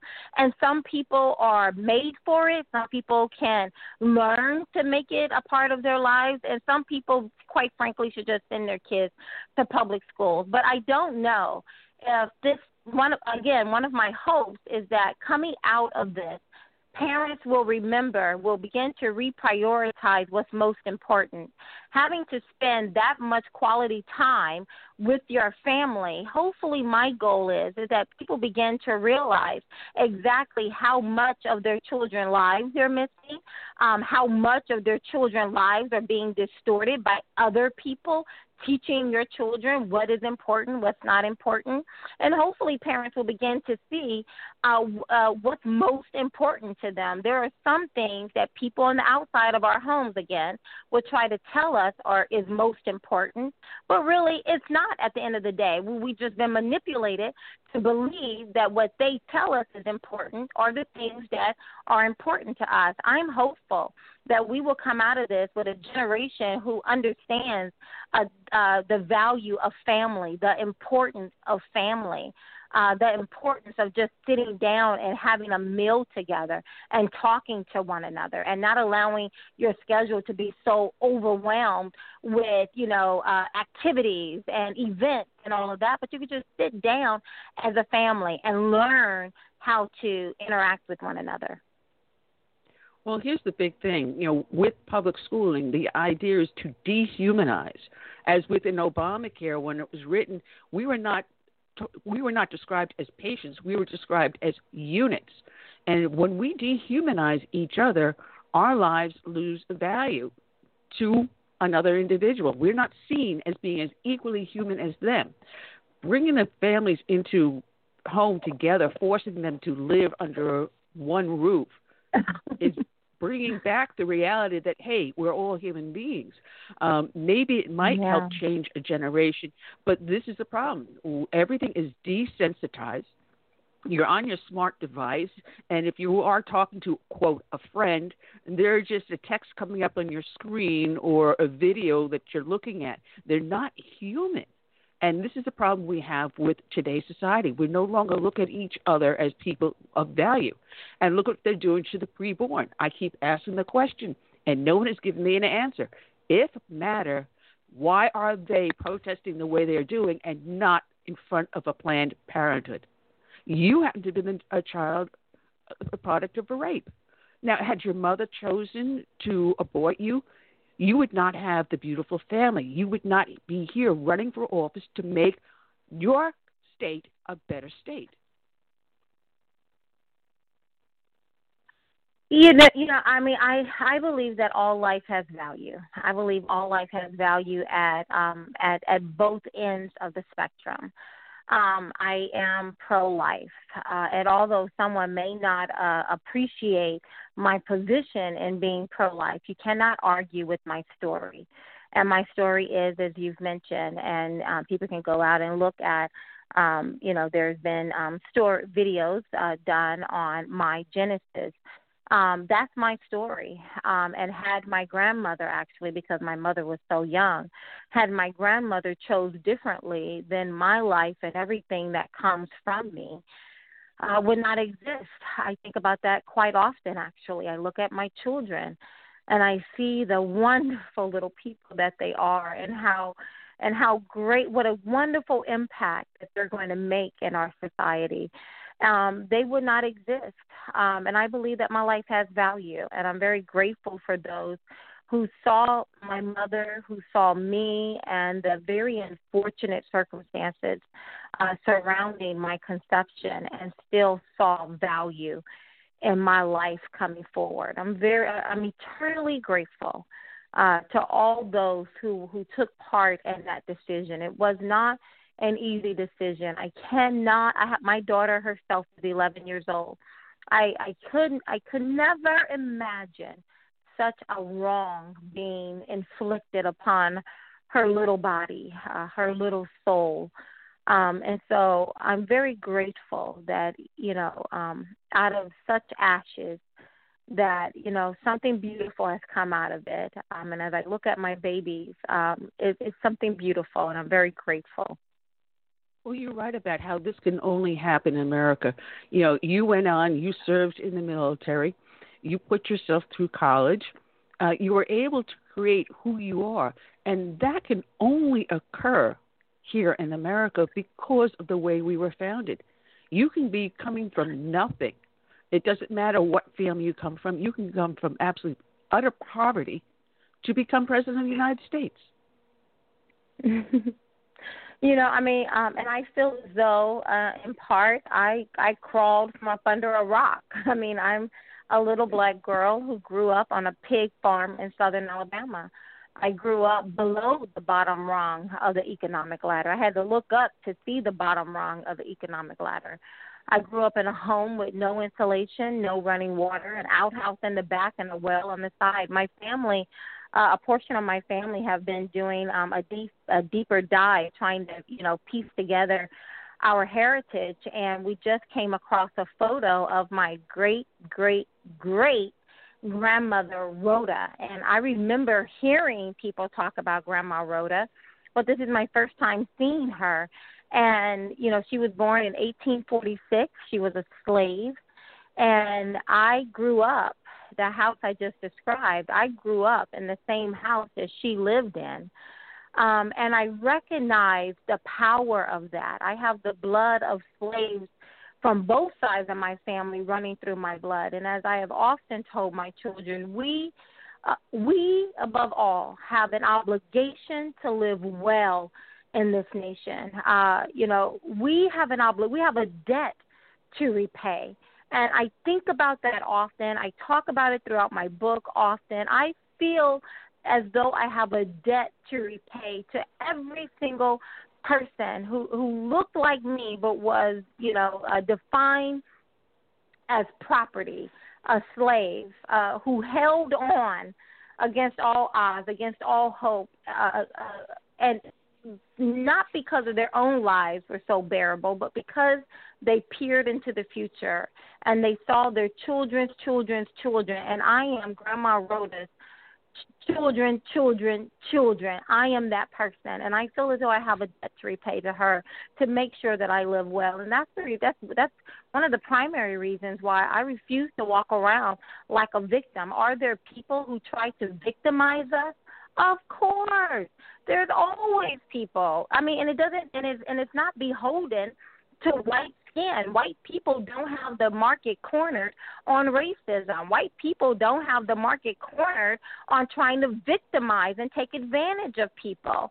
Um, I mean, hatred runs. I mean, hatred is as immovable as a parcel of land, and it will occupy any willing uh, subject. Uh, but I refuse today, understanding my history, understanding what those who have come before me had to sacrifice and give so that I can live the life that I'm living today, I refuse to make a mockery of their sacrifices and allow someone to victimize me. It doesn't mean that people have not taken advantage of me, but I refuse to be a victim of it.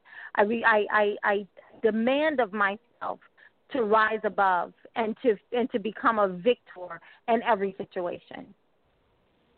Now, why is it?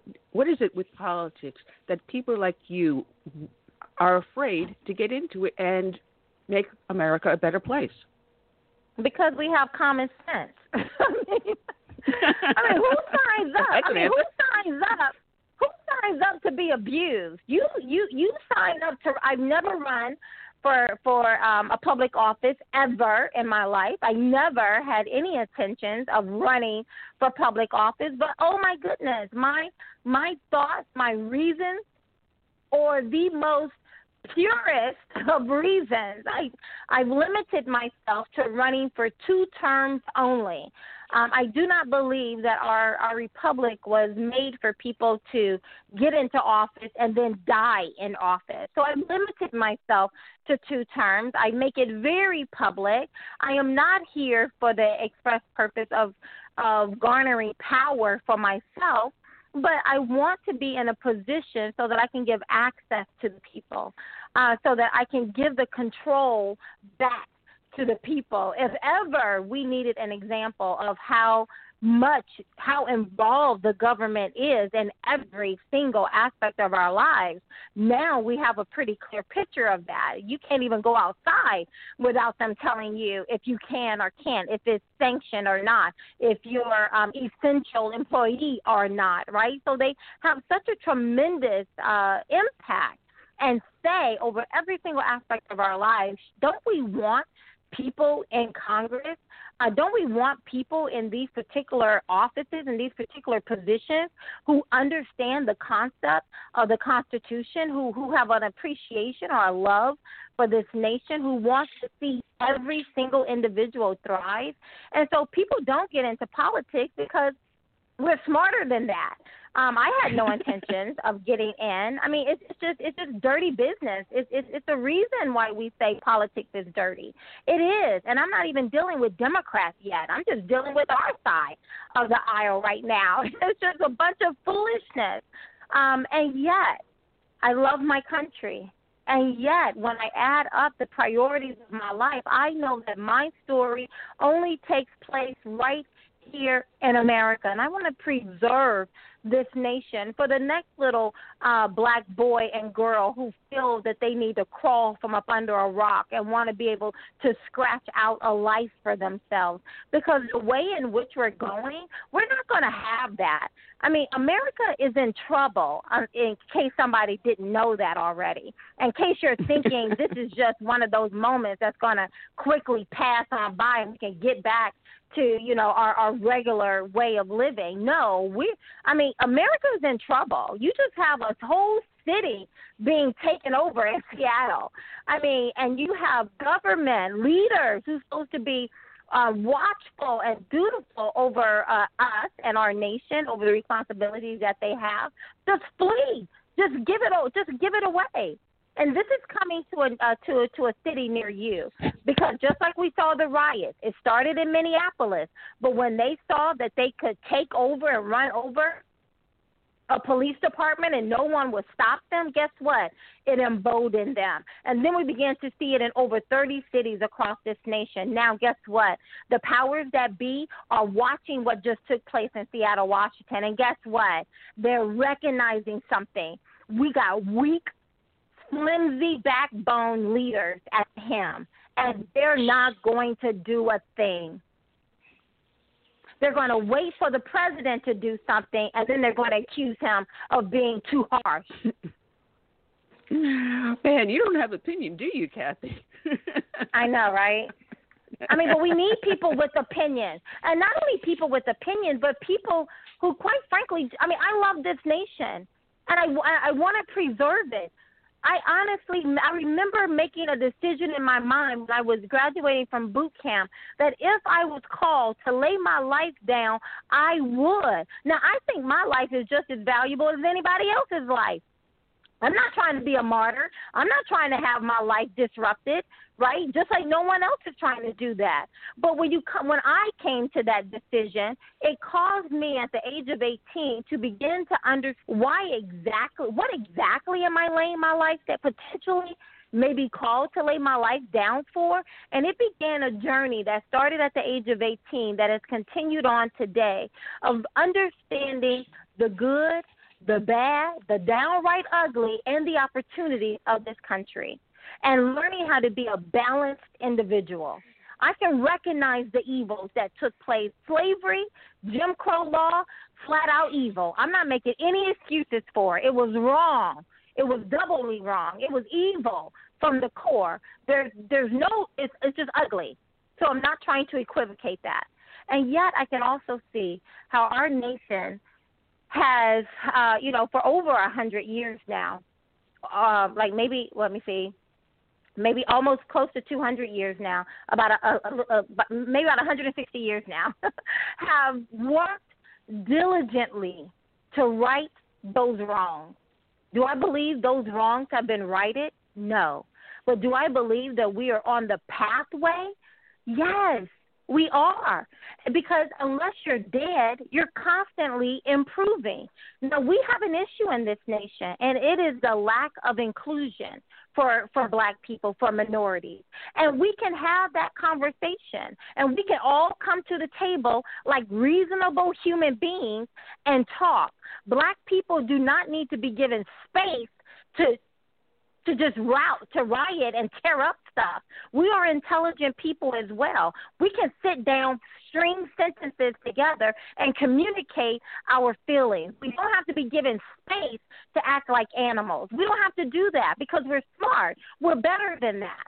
we're not as low as those particular mayors will have us to think that we are, that this is the only way we can get our frustrations out. I reject that foolishness. But we got to start doing better. We got to call a spade a spade.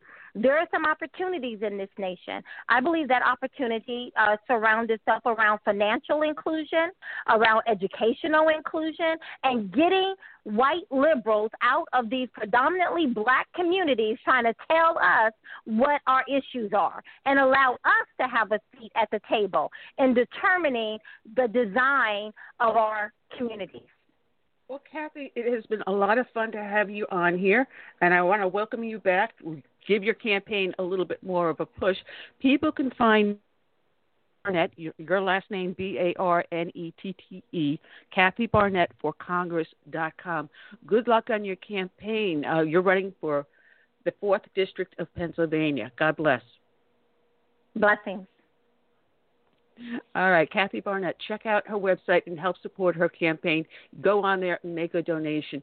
And I want to welcome our next and final victim up in the batter's box. I want to welcome aboard Jonathan Butcher. Good afternoon, Jonathan, with Heritage Foundation. Hello, good afternoon. Uh, it is a pleasure having you here. Um, I'm glad that every week Heritage is sending me a guest, and I'm encouraging people to go on to heritage.com to learn about more of what you guys are doing out there. Uh, man, I don't even know where to start with you at this point. My head is spinning from this show. We've had you're the fifth and final guest, and boy, we've covered everything under the sun today. Oh man, you're the senior policy analysis for the Center for Education, and with this lockdown, everyone is starting to relook at how our public education is handled. And I think we're going to come out the other end of this with some very surprising results. What say you? Yes, I think you're exactly right. I mean, if the surveys are any indication, more families are thinking about keeping their children home in the fall. Now, of course, some of this may be due to parents afraid of what the uh, situation will be with the pandemic and, and what the spread may look like. But also, I think families are uh, at least again, according to what we're seeing from reports at um, uh, big cities, especially, uh, they're disappointed at what uh, came from local districts as they tried to pivot to online instruction. You know, you wrote a book called The Not So Great Society. And when people think of Great Society, we think LBJ. Um, what happened to our education system? You know, we it used to be diversified, spread out to the local area, and now it's not. Now we've got big problems. Well, and if there's one thing that we could put our finger on, it's the increasing presence of uh, the federal government in our K-12 schools, and it began, you know, really with an increase in money, but that, of course, was quickly followed by regulations and, frankly, more programs that Washington thought that they could manage from uh, inside the Beltway. And uh, you know, remember, uh, many of these things from the Great Society were meant to help those who were most disadvantaged. I mean, they were meant to help students in poverty. They were meant to help students who, uh, you know, were struggling both um, uh, in in terms of how you know what their home life was like, as well as what was going on at school. And all we can say today is that it, um, this additional um, quote unquote help from Washington has not succeeded, and there are a number of indicators we can point to. Well, anything coming out of D.C., there's always going to be a string attached. Oh, here you go, a nice little stimulus check. But there, there's, in the end, there's going to be a penalty to pay for that. Well, absolutely. And, and when it comes to K 12 learning, um, uh, when they began to, uh, well, when they started the U.S. Department of Education, 1979, 1980, uh, a big part of that agency's um, uh, new responsibilities were a continuation of what had been several decades of kind of ramping up and escalating the uh, programs coming from Washington dealing with K 12 schools, but again, all focused on narrowing the achievement gap between uh, low income students and their peers. And a big uh, finding from our book. Uh, from one of our guest writers um, in, that in our book is uh, that the gap between children at the upper end of the uh, economic spectrum and those at the lower end, that achievement gap has persisted. It's been largely unchanged. So this idea that Washington could come in with additional money and all sorts of, you know, changes to programs, everything from, you know, national standards to even going back before that to simply uh, creating all sorts of extraneous programs, after school programs, things like that. Uh, it has not. It has not narrowed the gap. So we still have that with us today. Well, you know, public schooling is institu- institutionalization. Uh, if you do have the finances and you can send your kids to a private school, uh, to a religious uh, school, you know, you end up finding that your child's better educated because they don't have to follow the federal standards. They can do traditional learning. And the problem is, is that our schools no longer have traditional learning. But with this virus, I think the parents are finally starting to figure that out. Do you think it would be enough of a momentum to finally have school choice for everyone? Uh, well, and we certainly hope so. I think the the problem that has always been there is that there are those who have choices and those who simply do not. There are those who are able to up and move to a better neighborhood. That's always been there. Uh, there are those who have been able to afford private school tuition and those who haven't. Uh, and there are those who struggle mightily to do so anyway. Uh, but what we have got to provide, and I think what is ultimately, it is a policy issue for um, uh, state governments specifically, are to create more options. And whether that's allowing for the creation of charter schools, uh, which is something that's new even in states today. West Virginia just recently enacted a law allowing the creation of charter schools. Kentucky is still waiting to have charters created there uh, after a you know a back and forth struggle to even get a law. Um, not to mention private school scholarships uh, which is something that is it's available in about half of all U.S. states today have some sort of private school scholarship program. But again, these programs are largely limited in eligibility to children from low income families, which is great. We want to help them, absolutely. But if the more that you narrow that eligibility, the more you create a gap. You widen the gap between those that have and have not, those that have opportunities and those that don't.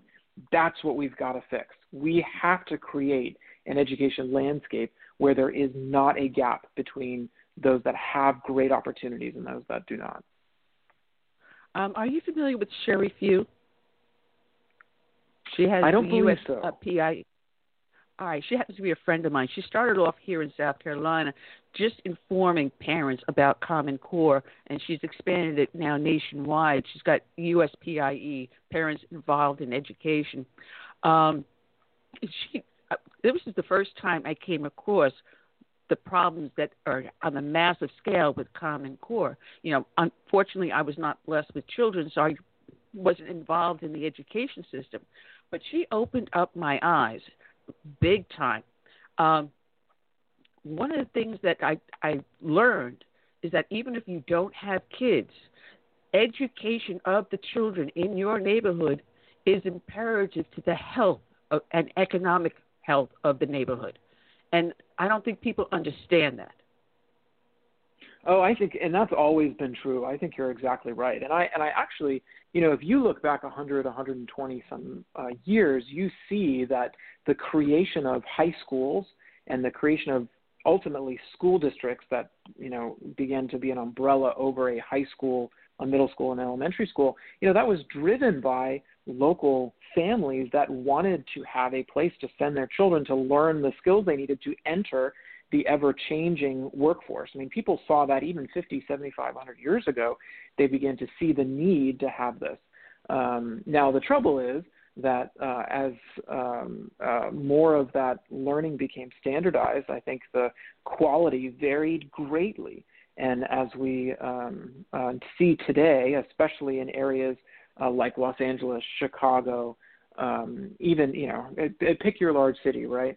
Um, New York City, you have this uh, confluence of factors where um, you know you uh, you're asking schools to over not you know not just help students um, reach to where their peers are, but you're asking them to overcome a lot of other societal factors and, and, and family related factors that uh, that can be a real challenge. I mean, this is something that people have been saying for a half a century. You know that uh, we're asking schools to overcome everything from single parent families to uh, and and the struggles associated with that to uh, violent neighborhoods. And I think that's that's asking too much. I mean, that's why we need to have a strong civil society answer through community organizations, through um, church organizations, through um, you know all of these different things that that unite right the fabric of a civil society. These need to exist alongside schools because we can't simply ask uh, schools to take all of these responsibilities because what you know what we what we will wind up with is them asking for more money and uh, saying that you know then we need you know more money to be able to provide all these services the services are already uneven from place to place. So we, you know, we spin ourselves in a circle. Well, it, it's funny because I've always said all politics starts local, and it's so very true. And if you're not involved and knowing what is going on in your local school district, then shame on you. Because all of a sudden that tax bill is going to come in, and you're going, "I'm paying how much? What is this for?" And the millage just went up again. Really? um, I got involved in finding out what was going on with my, our school board, and because we had school superintendents that were really bad, we eventually got rid of them and finally have someone in there that is highly competent and is improving. But if we don't improve the quality of the students, how do you maintain the quality of the neighborhood? How do you maintain the individuals remaining here in the neighborhood to build businesses and build their families if we don't have good quality education. The people don't understand how much it affects their everyday life. Oh, you're, and you're absolutely right. And we're going to see this issue of public school finances up close and personal in the coming year because as we are already, I think, officially in a recession, and um, uh, district schools will, will feel the effects because they lean on uh, state revenues uh, much more in, in, recent years, especially. Um, and so, you know, we're going to start to see where they look to make cuts or how they look to make changes in order to, to weather the storm. And those are the places where we really should ask, well, wait a minute, did it need to be there in the first place, or is this something that we really should be asking um, these community organizations, these faith-based organizations, like we were talking about, uh, to uh, to be responsible for in the first place? Oh, it's funny because I just got my tax bill in here in South Carolina. Uh, you pay uh, property tax not just on real property, but on your motor vehicles, your boats, your boat motors, um, and the appraised value of the vehicle was about six thousand dollars. The assessed value was only three hundred and seventy dollars. Now, now this is the assessed value, three hundred and seventy dollars. My tax bill for this vehicle, uh, which is a 2007, is $146. This this is where it, what we do with our education is important to know because here out of there um, the county takes its taxes, then we have a school operation and school bond. Over 50% of the tax are just those two things the school operation and school bond. What happens in your school district and how your kids are educated and where your do- tax dollars goes is very, very important. And that's right. And looking at your tax bill like that every year is a is a reminder for it. Uh, I think one of the things that it's important to remember is uh, oftentimes administrators will make significantly more than educators, um, and that's something that people uh, should pay more attention to because we've reached a point where approximately half of the school staff in the United States are non-instructional staff. Uh, so we have a um, a K-12 system that is increasingly becoming uh, top-heavy and and I think diverting attention away from the the main purpose of schools, which is classroom instruction. Uh, and when you have a a uh, you know a district superintendent who's making you know six figures, and a a, a teacher who's making far less than that, uh, I think it's the teachers as well as the families who need to be asking, wait a minute, what's you know what's going on here? You know, it's funny because here in South Carolina, now we have charter schools that are public schools, and what I find they got a higher quality of, of teachers, a higher quality of students being put out there, but you also have far more parent involvement, and you got people lining up just to get themselves registered for these charter schools. The beauty of it is is that the charter schools require a family member, whether it's a parent, a grandparent, a aunt, uncle, to spend 20 hours each month at the school, whether you're serving food in the cafeteria or you're assisting in the classroom or even doing clerical work, so that the parent or the family member gets to see how the school is run, gets to see who their kid is hanging out with, and has more involvement in the education of that child. I think this is what maybe we should be turning all of our public schools into. Oh, I agree. And I had the chance to see that up close and personal. I was the director of accountability for South Carolina's public charter school district about a decade ago. And uh, it was it was amazing to see um, individuals and groups create charter schools.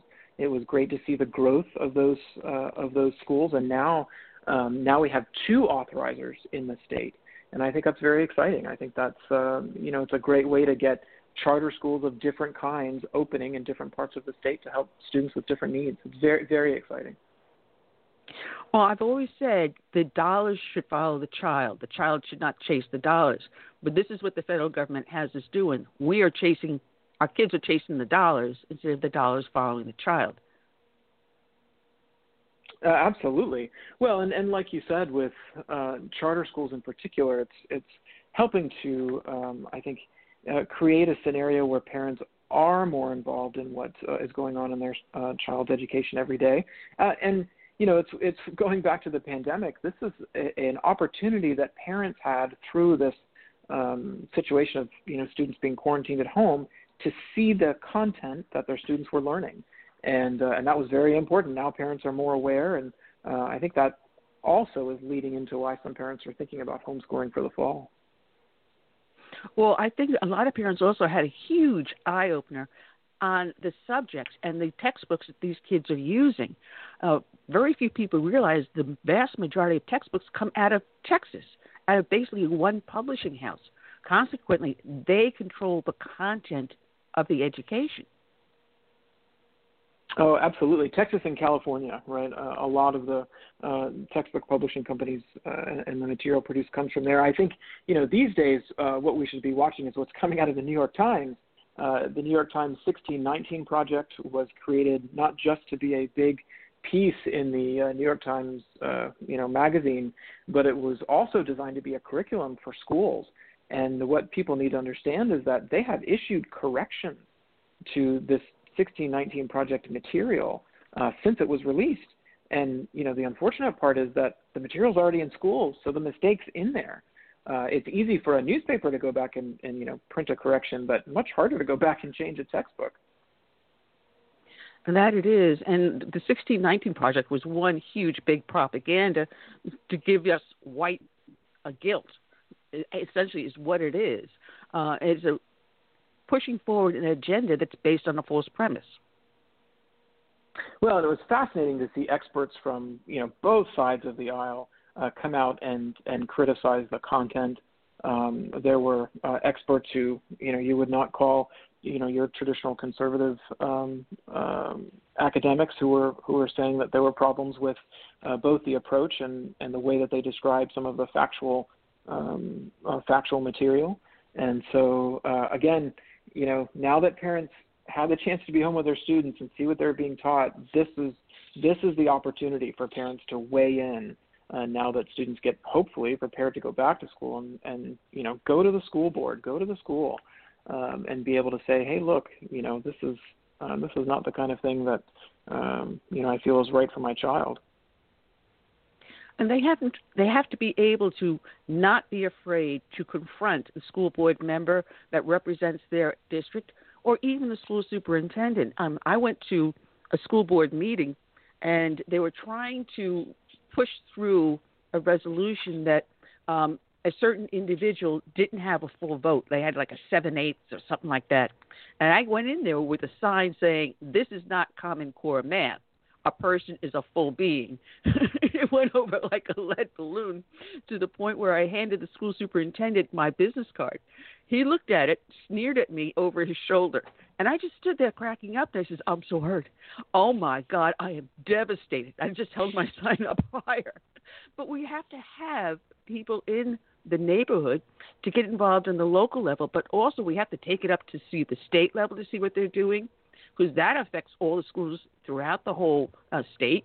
Which ones are getting preferential treatments? Because sometimes somewhere along the way, someone decides one school is going to get more per student than another school for whatever reason, or you even up to the federal level to see what policies are being passed down and mandated on the schools. So we have to be involved on all levels because we're being assaulted on all levels. Well, and that's right, and that's why we need a variety of options. You know, because I think there are some school boards that'll be um, more receptive to parent involvement, and, and maybe smaller, right, for smaller areas uh, where parents can have uh, more of a difference. And then there may be others that, um, you know, when the district is large and it's a, you know, big political bureaucratic process, it's much hard to um, uh, to make your way into that bureaucracy and see real change happen. So, for those parents who feel like they need something else for their child, that's why we need education savings accounts. That's why we need private school scholarships. That's why we need charter schools. Um, that's why in Los Angeles and Chicago, when the unions recently pushed for um, caps and moratorium on creating new charter schools, that I mean that should be devastating to those families. Policymakers should not stand for that. Um, these are critical, you know, outlets and options for families who feel like their students are are trapped in a place where they're, you know, not satisfied with what they're learning. Oh, that's the huge You important know- part because I remember growing up. Uh, my parents had moved from one area in New York to another, specifically because the school was down the street. It was a high quality school. They knew the quality of the education coming in there. And lo and behold, a year after we moved in there, we had busing. So, yes, Kamala Harris, I got bused too, just like you, and I got sent to a neighborhood that was five miles away from our home, not within a one mile distance. But this is what the federal government will do they'll place policies in place, and to hell with whomever it hurts. And you know, for those students who are happy, for those students who are in a good place, that's great, right? These options don't threaten those students. That's not what these, these are designed to do. These are designed to give hope to those students who are not. Uh, every child is different. Every family is going to have a different need. Uh, and so, you know, look, for uh, families that are satisfied with their neighborhood school, that's that's great. Uh, it's it's for those that may not be right. We we need to have that opportunity there uh, because that's really that needs to be what the mark of the education landscape in the United States should be. It should be marked by hope and opportunity. Uh, Curtis, go My- ahead. I'm sorry. Go ahead. My my comment is specific to the um, 1619 project. I believe those on the left feel that in order to maintain their hold on the black community, they have to keep this um, slave narrative going in the black community, and they do this through um, Hollywood. I mean, they put out movies that always show, you know, blacks being, you know, tortured and and raped and lynched, things like that. Um, they hear it in in you know the shows that they watch on TV and and so on. So I believe that, that as long as they can keep the slavery um, narrative going, blacks will you know most blacks will probably always remain Democrats unless we somehow get them to separate themselves from that narrative.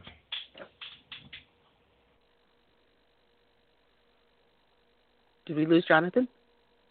No, I'm still here. We you may have- said it very well. I mean, I, not much I can add to that. I, I, I, again, I think, I think that's why, as we look at the way that the public education system has evolved over time uh, into um, a uh, a situation where you have students assigned to schools of uneven quality around the country and of almost, um, you know, there there is almost a um, uh, a reliable uh, situation that you're going to need to have multiple options, especially in big cities like LA, New York City, Chicago. You know, the charter schools that have brought so much hope um, to New York City, like the Success, Success Academies, like the KIPPs, and things like that. Um, you know, this is this is the way I think uh, that we have to t- go to our policymakers and say we need this for every child. We need this for every child. Well, we need them to have something beyond what they are assigned to. This this concept of district school assignment is um, uh, is outdated and it, it needs to uh, it, it, needs to be changed.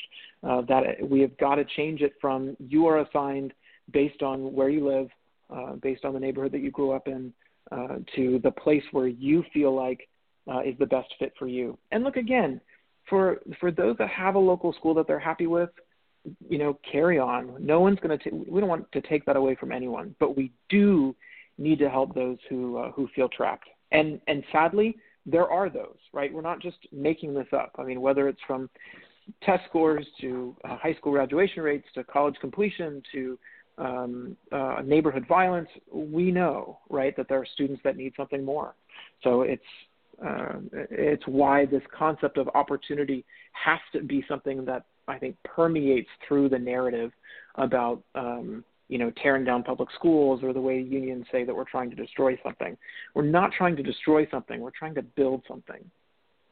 Well, you've got an excellent article on redefinED, um, the new definition of public education. It's titled Homeschooling's Moment, and there's a lot of interesting information in there you know, from the Harvard Law School, uh, quote unquote, study or conference or whatever they had, saying with the propaganda of problems of educational deprivation and child maltreatment too often occur under the guise of homeschooling, trying to make it sound like it's bad.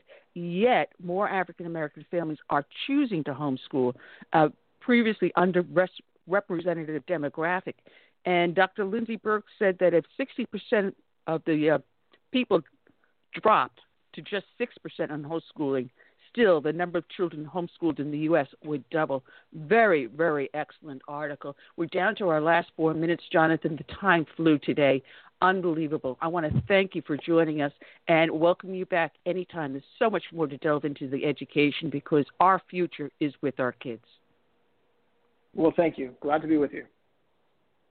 All right, it's our pleasure. Jonathan Butcher, uh, check him out with the Heritage org, Heritage Foundation.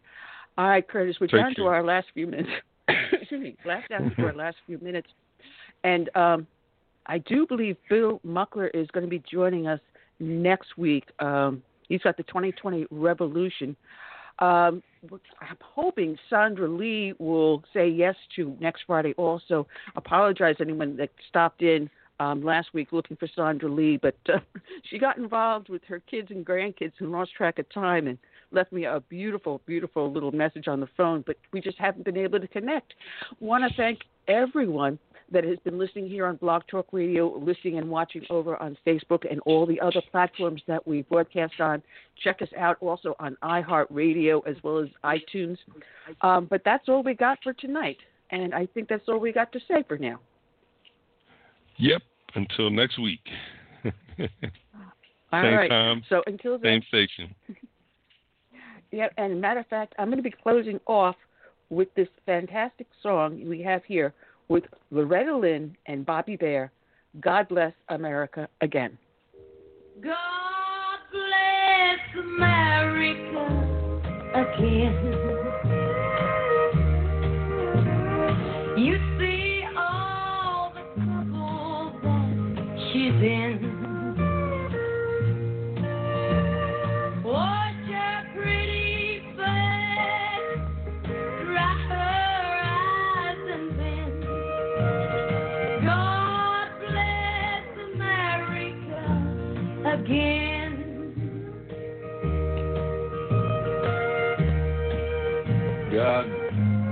Bless America again. Just like you did way back there when it all began. You blessed her then, and we just kind of took it for granted, and we did. So just hold her hand now, that's all. In case she stumbles, please don't let her fall.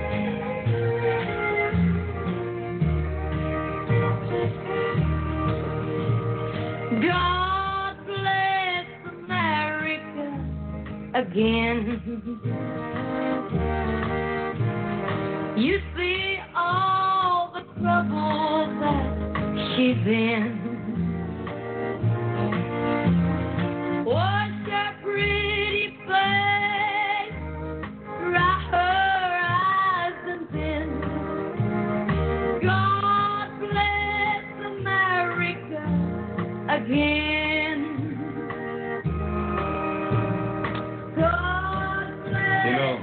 I don't understand everything that I read and hear about what's wrong with America.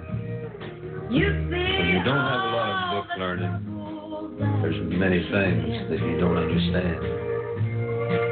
But I know this much. She's like a mother to me, and I love her with all my heart. And let me tell you this everything I am or ever hope to be, I owe to her.